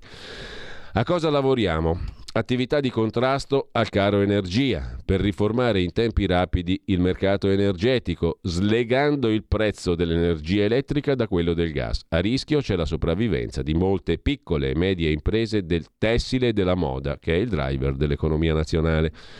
Integrazione di 100 euro negli stipendi. A luglio scorso, Sistema Moda Italia ha chiesto al governo la possibilità per le aziende di erogare su base volontaria per il 22 e il 23 fino a 100 euro al mese esentasse ai propri dipendenti, in aggiunta alla normale retribuzione, richiesta parzialmente accolta nel decreto aiuti bis per il solo anno in corso. Rimane valida la proposta per il 2023. Incentivi alla promozione del Made in Italy, che è un asset fondamentale per l'economia italiana. Sistema Moda Italia ribadisce la necessità di sostegni per la partecipazione di aziende italiane a manifestazioni internazionali e attività di incoming di buyer nelle fiere italiane. Industria 4.0 e sostenibilità, i piani Industria 4.0, Transizione 4.0 hanno portato a più competitività internazionale del settore tessile. Urgono ora, scrive il sistema Moda Italia in questo avviso a pagamento, lo prendiamo dal Corriere della Sera di oggi, urgono interventi per l'implementazione del 5G, per la tracciabilità digitale dei prodotti, promuovendone il riciclo e il recupero, e per l'adozione dell'intelligenza artificiale nella catena produttiva. E poi credito di imposta per campionari e collezioni. Sistema Moda Italia mira a mantenere quanto già riconosciuto dal Ministero dello Sviluppo Economico, cioè l'equiparazione della ricerca nel settore tessile e abbigliamento a quella tecnico-scientifica, in modo che le attività di ideazione di campionari e collezioni continuino a rientrare nella misura del credito di imposta per ricerca e sviluppo. E infine, reshoring per favorire attività di sostegno atte ad aumentare la capacità produttiva di confezione sul territorio nazionale, con particolare attenzione al sud Italia. Reshoring significa imprese che ritornano a produrre in Italia. È il momento, conclude Sergio Tamborini che firma la lettera, presidente di Sistema Moda Italia, 400.000 addetti, 43.000 imprese, 53 miliardi di fatturato, 10 miliardi di saldo commerciale con l'estero. È il momento di accendere i riflettori sul valore delle aziende di questa filiera che rappresenta un patrimonio unico al mondo, un settore chiave del Made in Italy. Buon lavoro, scrive il presidente del sistema Moda Italia in questo avviso al governo che verrà. Su Avvenire invece, a proposito di governo che verrà e cose da fare, c'è eh, un articolo molto preoccupato e spia del fatto che anche nel mondo cattolico c'è una sostanziale ostilità al federalismo, Don Sturzo è molto lontano nel tempo e nei fatti, comunque eh, se Roberto Petrini a pagina 3 di Avvenire riflette sull'autonomia differenziata, che è prevista dalla Costituzione ma è esplosiva se toglie ai poveri per dare ai ricchi. Regionalismo spinto, un fantasma aleggia sul nuovo Parlamento, scrive Petrini. Assegnare sovranità di spesa alle regioni in ambiti come istruzione, territorio o ambiente può creare forti squilibri tra le aree del paese e far perdere risorse dove c'è meno efficienza. Una delle questioni decisive della legge quadro sulle autonomie regionali riguarda il criterio di calcolo da seguire per decidere l'assegnazione iniziale delle somme a disposizione. Costi storici, cioè quanto le regioni hanno speso fino ad ora, media pro capite o costi standard. La scelta finale può spostare vari miliardi da sud a nord. Certo, se io garantisco il costo storico vuol dire che ti do quanto hai sempre speso, ma non è il modo migliore per incentivare la oculata amministrazione. In ogni caso, se ne vedranno delle belle, credo, su questo tema. Intanto i territori più forti e più efficienti, scrive Petrini su Avvenire, i territori dove più alto è il capitale umano e tecnologico saranno in grado di risparmiare, magari anche in modo virtuoso. Altrove si cominceranno a tagliare i servizi. Quindi l'autonomia differenziata è esplosiva se toglie ai poveri per dare ai ricchi. Energia e paesaggio invece, altro tema importante, quello appunto del green, della transizione green e della questione energetica.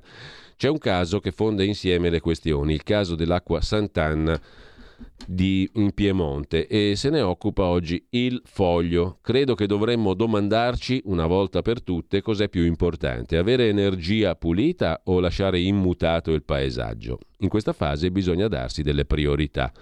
Per rimuovere gli ostacoli, su cui in Italia inciampano decine di progetti legati alla produzione di energia rinnovabile, scrive oggi il foglio, si dovrebbe partire da queste parole, da queste considerazioni. Sono le parole con cui il patron dell'acqua Sant'Anna, Alberto Bertone, congeda il foglio dopo un lungo colloquio. La storia di uno dei più grandi impianti produttivi di acqua al mondo è per certi versi simile a quella di molte altre imprese che negli anni si sono scontrate con vincoli paesaggistici kafkiani, ma ha anche aspetti particolari, a partire dalla posizione. Lo stabilimento dell'Acqua Sant'Anna si trova nel cuore delle Alpi marittime, al confine tra Piemonte e Francia, a circa mille metri sul mare, in una frazione del comune di Vinadio, in provincia di Cuneo. In questa vallata siamo soli, racconta Bertone, che è nato a un'ottantina di chilometri da dove si è insediata la sua impresa, non lontano dal Monviso. Abbiamo la fortuna di avere un terreno pianeggiante adiacente allo stabilimento, ma c'è un fiume che lo taglia e i vincoli della legge Galasso rendono impossibile qualsiasi insediamento per 150 metri dagli argini. Perciò il Comune ha rigettato la nostra richiesta di costruire un impianto fotovoltaico progetto presentato pochi anni fa prima che i prezzi dell'energia iniziassero a crescere sulla scia dei rincari del gas. Molti anni dopo, tuttavia, che venisse approvata la legge in questione da cui derivano i vincoli. La norma è del 1985 e continua a condizionare lo sviluppo di diversi progetti attraverso il codice dei beni culturali. Quest'anno, dice il patron dell'Acqua Sant'Anna, pagheremo una bolletta elettrica di 25 milioni di euro in più rispetto all'anno scorso. Alla fine presenteremo un altro progetto per il fotovoltaico sui tetti dello stabilimento, ma purtroppo la montagna fa ombra per molti mesi. Secondo i calcoli la produzione renderà poco. Ci proviamo lo stesso, ma è scoraggiante. Quella di un impianto sui tetti non è l'unica opzione per ridurre l'impatto dei costi energetici. Gli ingegneri che seguono i progetti della Sant'Anna guardano con interesse all'idroelettrico, vista la tradizione del Piemonte e i suoi corsi d'acqua. Ma al di là della siccità, il problema resta ancora quello autorizzativo. Sarebbe impossibile ottenere una concessione in tempo per incidere su questi aumenti. Nel contesto delle Alpi, anche le semplificazioni introdotte dal governo Draghi diventano una complicata matassa da sbrigliare. Esistono, eh, esiste da pochi mesi la possibilità di collegare all'impresa un impianto di produzione per l'autoconsumo nel raggio di 10 km. Stiamo studiando anche questa strada, dice il patron dell'Acqua Sant'Anna, ma sul nostro territorio è impossibile trovare in questa distanza un posto pianeggiante e soleggiato dove costruire un impianto. D'altra parte, a sfogliare le 214 pagine delle norme di attuazione del piano paesaggistico regionale del Piemonte, redatto col Ministero dei Beni, Attività Culturali e Turismo, si capisce che la specificità del territorio impone vincoli, ma il presente impone una riflessione su quali eccezioni possano essere consentite. Insomma, bisognerebbe darsi delle priorità in tema di energia e non solo. A proposito invece di territorio, sul giornale Stefano Zurlo si occupa di un caso che è sempiterno, non passa mai la questione. Il sistema Italia in pezzi. La manutenzione arriva soltanto dopo le tragedie. Dal Ponte Morandi al Mottarone fino al cavalcavia di Novara. Anni di incuria e di stragi annunciate, scrive il giornale. La denuncia del direttore centro studi dell'ANCE, i costruttori, priorità data ai bilanci e ai risparmi. Il male è diffuso, le opere pubbliche ferme al palo, c'è sempre qualcuno che dice no.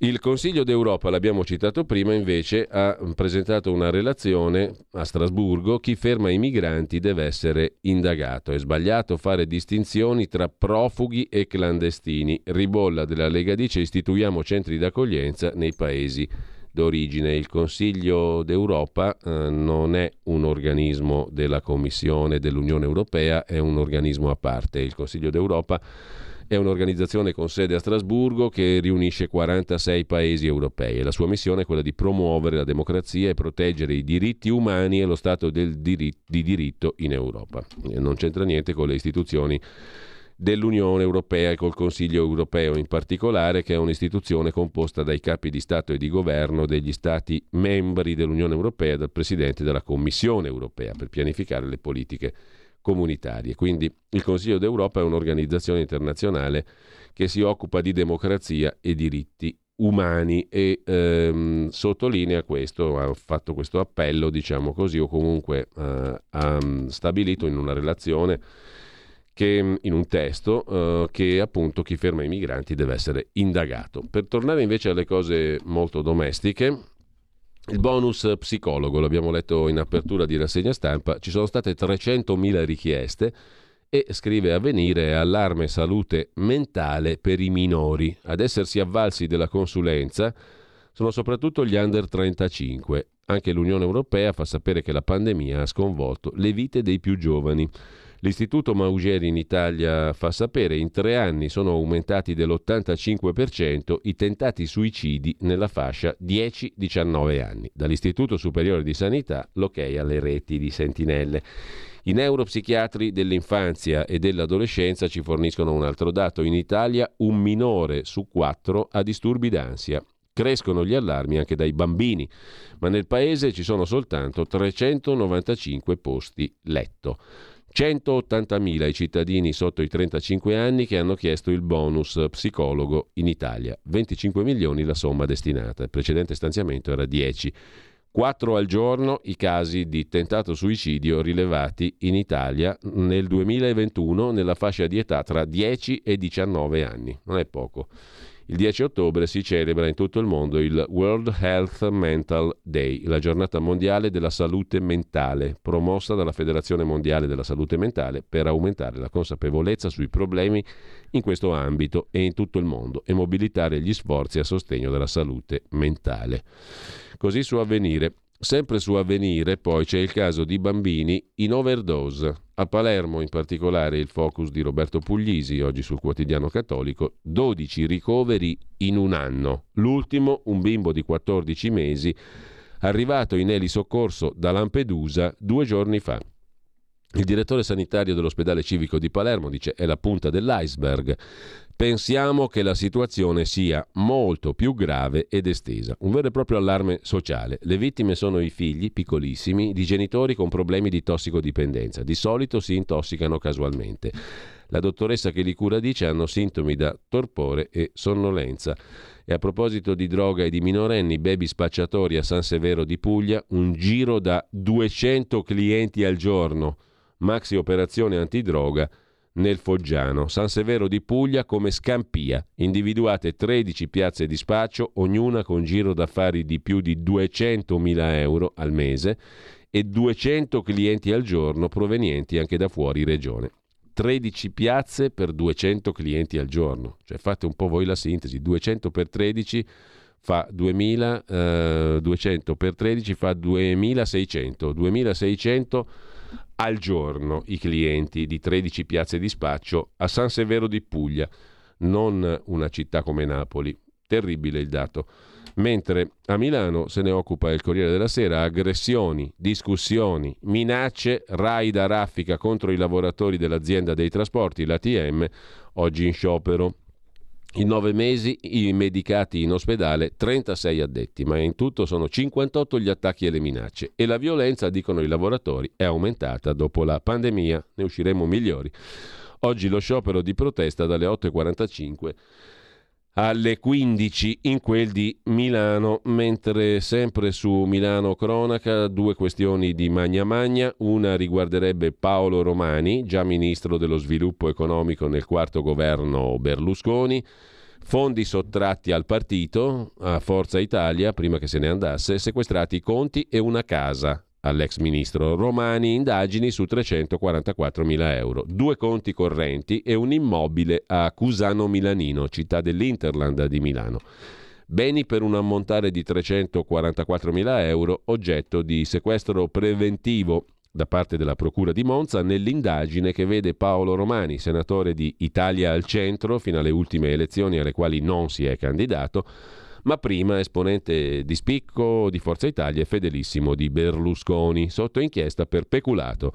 I reati ipotizzati eh, sono riferiti a una presunta sottrazione illecita dai conti di Forza Italia quando Romani era a capo del gruppo parlamentare al Senato, una cifra equivalente a quella sequestrata con la presunta complicità dell'amico imprenditore Domenico Pedico, anch'egli indagato.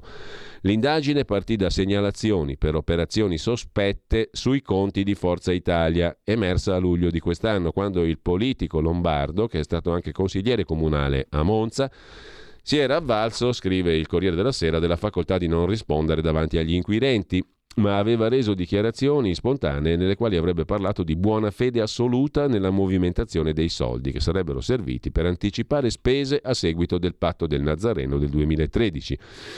È un sequestro che anticipa un adempimento spontaneo preannunciato dal senatore, hanno dichiarato i difensori di Romani. Sono soldi che, per i difensori dell'ex senatore, lo stesso indagato avrebbe messo a disposizione a scopo cautelativo. Solo difficoltà procedurali di autorizzazione bancaria si erano frapposte a questo adempimento. Dunque nulla di nuovo, dicono gli avvocati di Romani.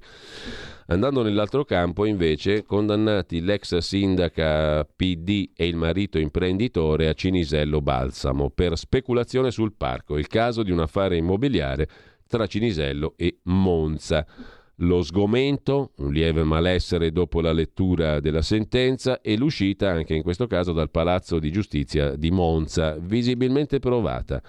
Dichiarazioni di circostanza degli avvocati e poi se ne va con una condanna per corruzione su vicende urbanistiche l'ex sindaca di Cinisello Balsamo, Siria Trezzi, che veniva dalla sinistra di Vendola e poi PD ha sempre respinto le accuse con decisione, ha detto di avere agito per il bene dei cittadini ai quali avrebbe voluto lasciare un grande parco.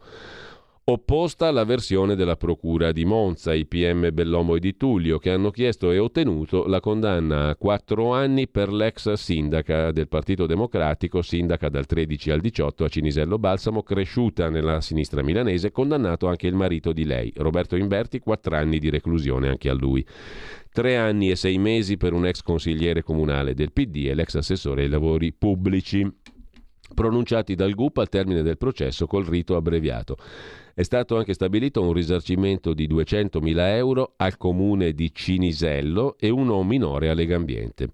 L'avvocato difensore del marito dell'ex sindaca, l'avvocato Longhini, ha ribadito che per loro è chiara l'insussistenza dei reati contestati e si riservano di presentare appello. L'assistito, il marito dell'ex sindaca, è accusato di aver fatto da privato intermediario tra la moglie sindaca e l'imprenditore Cipelletti, rinviato a giudizio anche lui. L'inchiesta della finanza aveva portato la Trezzi agli arresti domiciliari nel 2020 la misura era stata revocata dopo pochi giorni per motivazioni, mm, per mancanza di esigenze cautelari che però eh, il Tribunale aveva definito poco convincenti le spiegazioni dell'esponente PD sulle contestazioni circa un tentativo di cambiare destinazione all'area del Parco del Grugno Torto, che è l'unica macchia verde tra Cinisello e la Brianza Sud. Il marito avrebbe fatto pressioni sulla moglie, la sindaca, per favorire i desideri dell'imprenditore, in cambio di vantaggi alla società dello stesso marito della sindaca, consistenti nell'aggiudicazione di lavori su un'altra zona verde. Così sul Corriere della Sera. Mentre a proposito di giustizia vi segnalo su ilpost.it eh, l'articolo dedicato alle difficoltà dei giornalisti con la riforma Cartabbia la quale riforma prevede che le informazioni sulle indagini siano diffuse con molta cautela dalle procure. Qualcuno ritiene che questo limiti il diritto di cronaca. Ci sono giornalisti e cronisti giudiziari da mesi che si lamentano dell'applicazione di alcune norme della riforma Cartabbia che regolano i rapporti tra organi di informazione e procure delle repubbliche.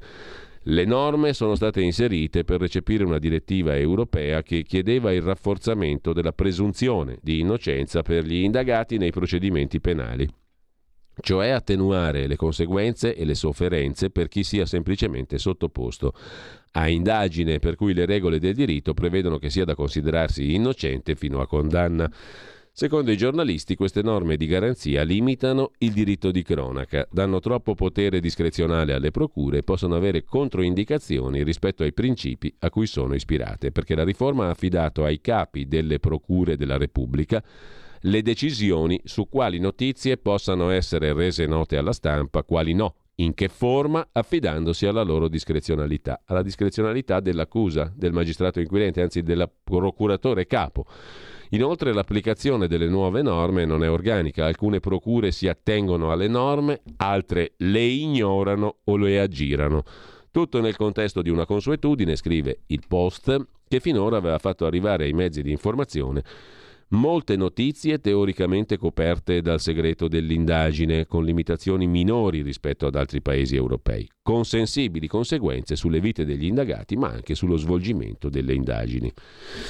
All'italiana è stato, diciamo così, adottato questo, questo suggerimento europeo. Torniamo però a Italia Oggi. Abbiamo iniziato a leggere in prima pagina l'articolo di Magnaschi, il direttore, a proposito degli attacchi dalla Francia all'Italia dopo il voto.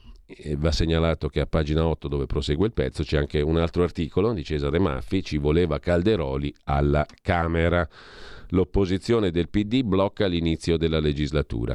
Calderoli che ha predisposto il nuovo regolamento al Senato, che manca invece a Montecitorio. A Montecitorio bisognerà capire come i 400 deputati su 630 precedenti, baderanno a rivedere in fretta il regolamento parlamentare sulla composizione dei gruppi e il numero dei deputati nelle commissioni. Al Senato ci aveva pensato Calderoli, dovevano farlo Presidente della Camera per risolvere il problema. Il problema invece dell'attacco dalla Francia all'Italia è affrontato dal direttore Magnaschi, come dicevamo nell'articolo di fondo di Italia Oggi. Eh, l'attacco è venuto dalla ministra francese molto importante che lavora alle dipendenze del presidente Macron, il quale non poteva che essere informato di questo attacco all'Italia. Comportandosi come una grillina, la ministra francese Bon ha detto a proposito del governo italiano di centrodestra vigileremo sul rispetto dei diritti e dei valori dell'Unione Europea. Ovvia la reazione di Giorgia Meloni che ha sottolineato l'indebita ingerenza della ministra francese e ha chiesto le scuse e la correzione del tiro maldestro da parte non della ministra ma di Macron. Fin qui niente di nuovo, anzi, di nuovo ce n'è. Ai tempi di Berlusconi, dei governi Berlusconi, il cavaliere, consigliato da una diplomazia troppo paurosa, che esiste ancora, subiva tacendo attacchi vergognosi da Parigi se avesse reagito non sarebbe stato sostenuto nelle sue ragioni da un Quirinale che spesso era anche un suo pregiudiziale avversario. Nei tempi di Giorgia Meloni è cambiata la musica, nota Magnaschi. La futura Premier non cerca la rissa ma non la consente. Fortunatamente per l'Italia i tempi sono cambiati e per la prima volta in difesa degli interessi del nostro Paese e della nostra dignità si sono mosse con misura ma con determinazione le due massime cariche istituzionali, Presidenza della Repubblica e Presidenza del Consiglio, cioè Mattarella e Draghi. Macron, che credeva di uscire indenne dall'incidente provocato dalla sua incauta ministra, ha invece dovuto scusarsi in prima persona, nota Magnaschi. A proposito di Francia, però, vi segnalo su insideover.com l'articolo di Andrea Muratore sul cambiamento profondo nella guerra in Ucraina. Cosa c'è dietro le parole di Macron, il quale ha avvertito Putin e ha ammonito su un nuovo peggioramento delle condizioni del conflitto in Ucraina dopo la scomposta reazione di Mosca all'attacco ucraino al ponte di Kerch. Ha detto il presidente francese, i bombardamenti russi a tappeto sul territorio ucraino col coinvolgimento dei civili dimostrano un cambiamento profondo nella natura della guerra. Macron, più di ogni altro leader europeo, ha tenuto aperto il dialogo diplomatico con Putin in tutti questi mesi ha manovrato per evitare di trasformare il sostegno di Parigi al paese invaso in una demonizzazione della Russia. Politici e opinionisti in campo occidentale hanno attaccato Macron. Per questo e il predecessore di Stoltenberg alla guida della Nato, Rasmussen, ha definito l'approccio francese disastroso. Fino a metà agosto Macron scrive Andrea Muratore su insideover.com ha provato a cercare, con ostentazione, Putin. Non ha voluto rassegnarsi alla rottura del ponte diplomatico con la Russia. La diplomazia neogollista di Macron forte delle mani libere a disposizione nei mesi della corsa alla rielezione di primavera, libero rispetto alla Germania delle pressioni che a lungo le centrali anglo-americane hanno esercitato sul governo Scholz, la diplomazia di Macron ha rappresentato per mesi l'unica speranza reale di un ruolo dialogante per l'Europa. I missili di Putin rendono adesso troppo costosa la mediazione per la stessa Francia. La nuova fase anche per quanto riguarda la Francia di Macron non promette nulla di buono per Putin, scrive Inside Over. Antonino Danna invece su Italia Oggi si occupa di Biden che si è lasciato andare dicendo a una cena per raccogliere fondi che ha paura delle minacce atomiche di Putin. La Casa Bianca l'ha poi corretto il presidente, ma resta il fatto che Biden ha paura. L'America sta calando le braghe, è l'interpretazione di Antonino Danna, e creando ancora una volta un pericoloso precedente, simile alla fuga dall'Afghanistan dell'estate del 21, che ingenerò in Putin la sicurezza di aggredire Kiev e prenderla in tre giorni. Biden ha paura e l'ho fatto capire chiaramente. A proposito degli Stati Uniti, torniamo ad insideover.com con Francesca Salvatore, dubbi degli Stati Uniti sull'appoggio all'Ucraina, cosa c'è dietro la frenata di Washington. Mentre sul Nobel per l'economia 2022 si sofferma Fabrizio Pezzani sul sussidiario.net. Bernanke, Diamond e Dibvig premiata la speculazione finanziaria con questo Nobel a tre studiosi statunitensi, Ben Bernanke, Douglas Diamond e Philip Dibvig. Una assegnazione che tradisce la realtà, sottolinea il professor Pezzani, che abbiamo sentito tante volte anche qui alla nostra radio che da tempo fa una battaglia per un ritorno dell'economia alla realtà e contro la finanziarizzazione dell'economia. Vi segnalo anche a proposito di economia reale l'intervista pagina 38 della stampa di Torino di oggi a Silvio Angori su Pininfarina, il grande insegnamento di Pininfarina, cominciare a immaginarci oltre l'auto. L'amministratore delegato dell'azienda, a dieci anni dalla scomparsa di Sergio Pininfarina, dice capì che il nostro mestiere sarebbe cambiato. Silvio Angori è attualmente amministratore delegato della Pininfarina. Sapeva imprimere, Sergio Pininfarina, un DNA a chi veniva a lavorare da noi e non ha mai interrotto il filo del confronto, ricorda Angori, questa grande figura di industriale, la storia di un segno e del suo rapporto con la mente e la materia. Raccontare la parabola di Sergio Pininfarina a dieci anni dalla scomparsa significa riassumere la storia del segno, nato come firma sulla lamiera del carrozziere Battista Pinfarina, diventato brand e cognome del figlio Sergio, oggi liberato dalla materialità e addirittura dal rapporto con l'automobile per trasformarsi in simbolo a sé stante di design. E lasciamo la stampa per tornare sempre in tema di economia reale, realissima, al sussidiario.net. Gli allevamenti di bestiame. Ecco l'assurda direttiva dell'Unione Europea, scrive Emanuela Falchero, che condanna le stalle italiane. A Soccarni e Coldiretti lanciano l'allarme sull'ipotesi di equiparare le stalle alle fabbriche. L'ex ministro De Castro dice siamo pronti a migliorare una proposta sproporzionata. È un errore concettuale equiparare il settore zootecnico a quello industriale. Lo ha detto anche il ministro uscente delle politiche agricole.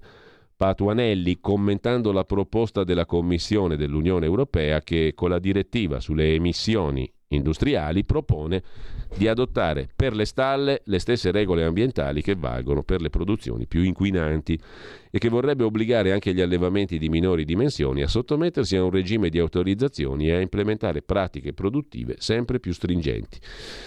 Vi segnalo ancora a proposito di energia e di produzione e di economia realissima, il pezzo di Paolo Annoni su Italia Oggi, preso dal sussidiario peraltro.net, in Germania si usa il carbone, in Italia non si aumenta l'estrazione del gas che già c'è. A partire da questa settimana in Germania si usa il carbone per cercare di neutralizzare il blocco del gas russo.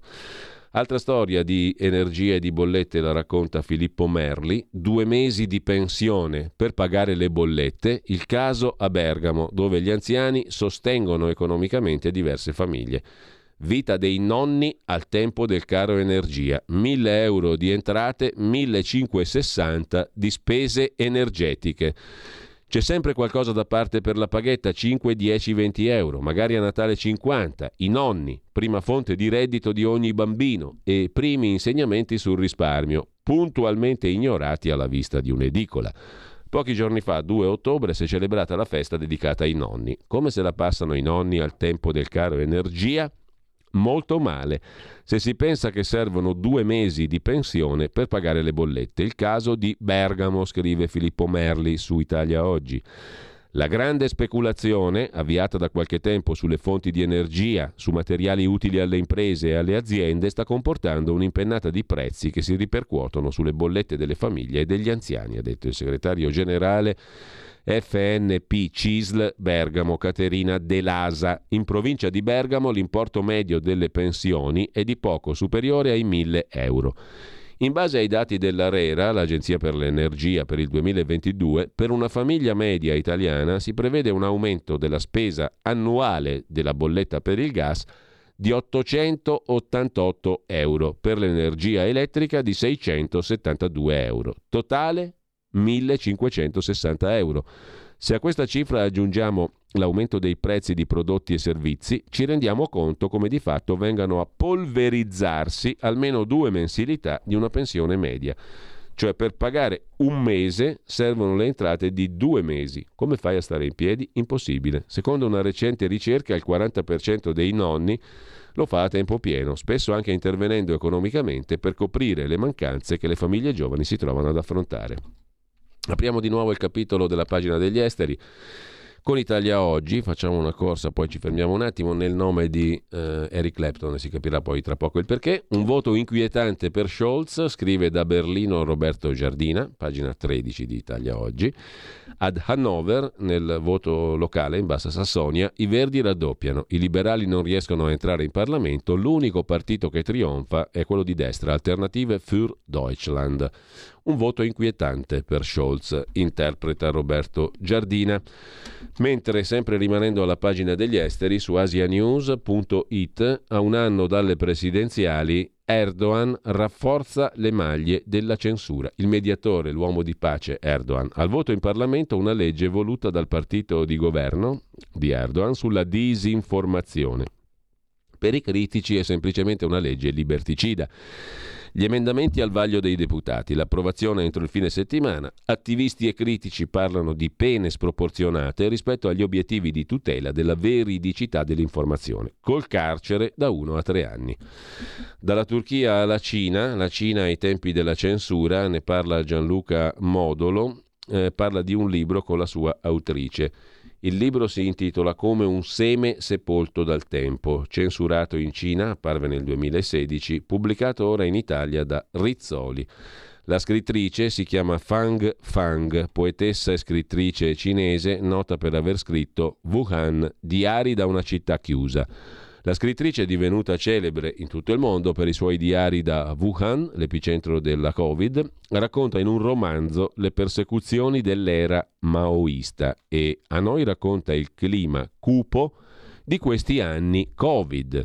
L'intervista di Gianluca Modolo su Repubblica, pagina 29. Un labirinto per cercare di evocare i segreti di una memoria che si voleva cancellare presente e passato si sovrappongono. Una lotta perenne contro quella rete, spessa, ben tirata, che avvolgeva l'esercito di demoni continuamente in lotta per liberarsi. Nel libro, come un seme sepolto dal tempo, Fang Fang, libro pubblicato in Italia ora da Rizzoli, ambienta un formidabile romanzo sullo sfondo della riforma agraria dei comunisti di Mao nel Sichuan, appena saliti al potere un patto di sangue con i contadini, a costo della vita di milioni di proprietari terrieri che erano i nemici da abbattere in nome della lotta di classe.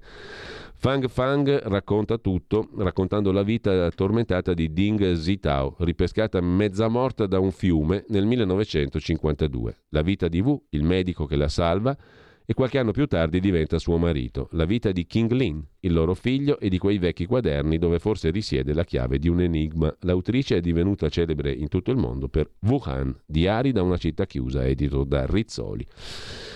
E, e inizia così l'intervista um, interessante e lunga all'autrice del libro adesso pubblicato in Italia come un seme sepolto dal tempo, uh, Fang Fang su Repubblica. Clapton perché? Perché torna domani a suonare a Milano al forum di Assago, tutto esaurito naturalmente, Clapton nei suoi luoghi oscuri dopo tre rinvii, slow hand come è stato chiamato, mano lenta, finalmente al forum tra blues e ballate romantiche, domani sera con una band super di eccezione. E mh, mm, intanto a proposito di musica e di pagina di cultura, c'è una bella storia raccontata sul giorno, il quotidiano milanese, Un palco all'opera, la Scala. Il regalo speciale a un clochard musicologo, Lucia Martinelli, pianista, e l'incontro emozionante con Robert, un senza tetto milanese che ama la classica.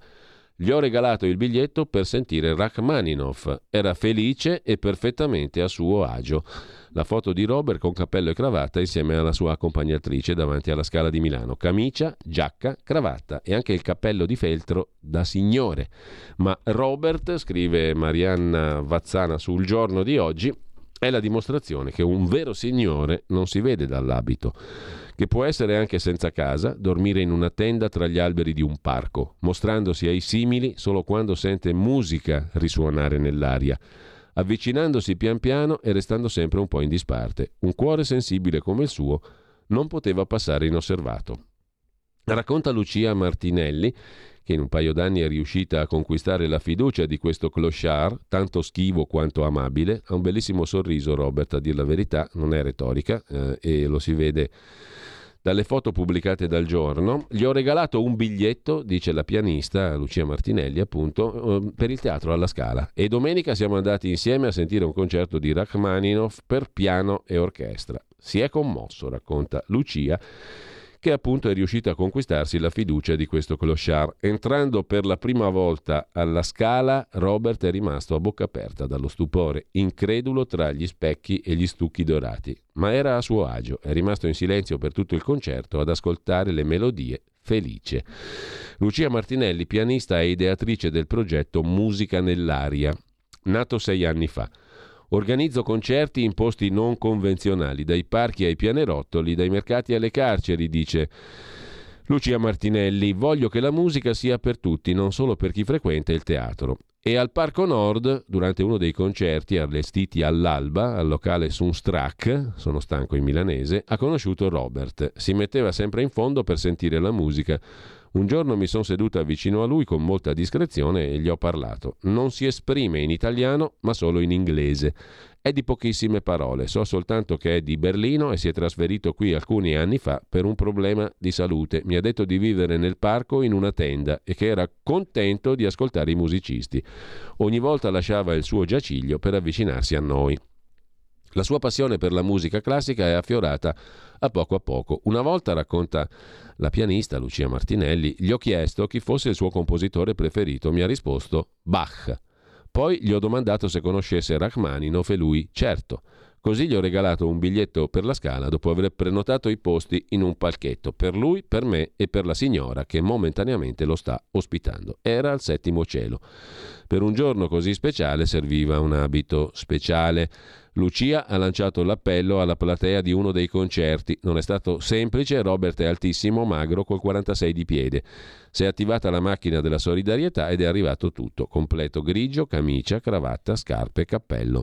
È stato emozionante anche aiutarlo a prepararsi, era commosso mentre si vestiva un'aggiustatina alla barba e ai capelli, che ha tenuto lunghi, altrimenti non sarebbe lui. In teatro, dal suo palchetto, ha fatto l'occhiolino guardando l'obiettivo per la foto ricordo. Alla fine, conclude Martinelli, era come se ci fosse sempre stato, si sentiva a suo agio, ora vorrebbe riuscire a inserirsi nella società. Il primo passo lo ha compiuto entrando nel Tempio della Lirica alla Scala di Milano. E a proposito di spettacolo, musica e storia, una laurea humoris causa l'aveva inventata lo chansonnier milanese Nanni Svampa, che è anche dottore in economia, si laureò nel 62 alla Bocconi. E la Bocconi adesso fa il focus sui talenti dello spettacolo che vengono da tutt'altro percorso. La serata di assegnazione della prima laurea Humoris Causa, inventata a suo tempo da Nanni Svampa, morto nel 17, è in programma oggi dalle ore 21 nell'aula magna dell'Università Bocconi in via Gobbi 5. Ingresso libero, registrazione sulla pagina dedicata. Nata da un'idea di Nanni Svampa, mai realizzata prima, l'iniziativa nomina come primo laureato il cabarettista e personaggio televisivo Cristiano Militello, molti gli ospiti della serata diretta da Flavio Oreglio. È nata su un'idea di Nanni Svampa. Cose diverse invece, più ponderose, sono oggetto della conversazione su avvenire di Riccardo Maccioni con il vescovo emerito di Ivrea, Luigi Bettazzi. Il Concilio Vaticano II viene ricordato da Monsignor Bettazzi. Il Vaticano II che ho vissuto. A 60 anni dall'apertura parla il vescovo emerito oggi di Ivrea, Luigi Bettazzi. Io, giovane presule, mi trovai immerso nell'episcopato mondiale mi resi subito conto della libertà del dibattito, tedeschi e olandesi i più organizzati. Il racconto di uno degli ultimi padri conciliari ancora viventi, cioè appunto Monsignor Bettazzi, che fu eh, poi stigmatizzato da destra perché in, eh, di, catalogato come un vescovo di sinistra, in effetti per molti versi e per sue posizioni lo fu, dopo la sua nomina ad ausiliare di Bologna prese parte ai lavori della seconda sessione. I documenti finali furono una svolta, ma, dice Bettazzi, non ancora ancora pienamente attuata. Fu tra i firmatari di quello che fu chiamato il patto delle catacombe nel 65. Come pastori del popolo di Dio ci impegnammo a una vita più povera, un'opzione che allora si esitava a trattare, il racconto del confronto sui testi. All'inizio, dice Bettazzi ad avvenire, il mio posto era vicino all'ingresso della basilica, ero di fresca nomina, ma potevo incontrare padri giunti da tutto il mondo. Giovanni XXIII chiese al cardinal Lercaro di inserire qualche suo prete nelle commissioni preparatorie e mi trovai in quella dei seminari. Comunque il Concilio Vaticano II segnò un'epoca. Eh, nel 1962 il giorno di apertura fu l'11 di ottobre del 62 con le parole di Giovanni XXIII, il discorso alla Luna, l'invito tenerissimo a portare ai bambini la carezza del Papa.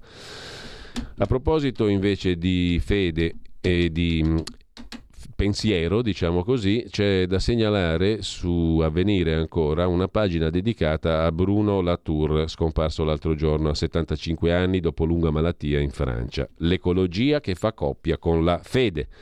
Fino all'ultimo, ricorda Avvenire, il filosofo francese che si è spento l'altro giorno si è sforzato di interpretare l'inedita condizione umana ai tempi delle sfide ecologiche, una riflessione a tutto campo capace di scavalcare gli steccati fra filosofia, antropologia, sociologia e storia delle scienze. C'è anche un eh, brano di Bruno Latour che Avvenire Repubblica. L'ambiente ha bisogno di cristiani che riscoprano la carità evangelica. Con questo ci fermiamo qui, anzi no, vi segnalo, ve lo ricordate il magistrato Otello Lupacchini, per il tempo di Roma sta curando una rubrica dedicata a leggende e delitti nei quartieri di Roma. Un eh, assassino illustre fu il lombardo, il milanese Caravaggio, che andò a Roma ad ammazzare un prepotentone di turno. Quel duello con morto che cambiò la vita di Caravaggio. Lo rievoca oggi su Il Tempo eh, Otello Lupacchini. Provocazione, litigio per gelosia o alterco dopo una partita di pallacorda nella via che prende il nome da quel gioco. Nel 1606 a Roma fu ucciso Ranuccio Tomassoni per mano di Michelangelo Merisi, conosciuto come Caravaggio, che per l'omicidio fu condannato a morte e da lì cominciò poi a scappare e morì malamente nelle terre malariche della Toscana. L'artista fu costretto a fuggire da Roma, ma da quell'evento niente fu più come prima. I dipinti che realizzò furono influenzati da quel fatto, dall'omicidio. Iniziarono a comparire teste mozzate, uomini al patibolo con le sue stesse fattezze, fino al Davide con la testa di Golia che rappresenta Caravaggio da giovane e Caravaggio morto, con la testa mozzata. Morì a Porto Ercole il 18 luglio 1610 in circostanze mai del tutto chiarite. Il grandissimo Michelangelo Merisi da Milano in arte Caravaggio. Ci sentiamo tra poco, dopo aver fatto un'altra pausa musicale, nel nome di, nel nome di Eric Clapton o del suo maestro J.J. Cale. Lo scoprirete soltanto ascoltando. Avete ascoltato la rassegna stampa.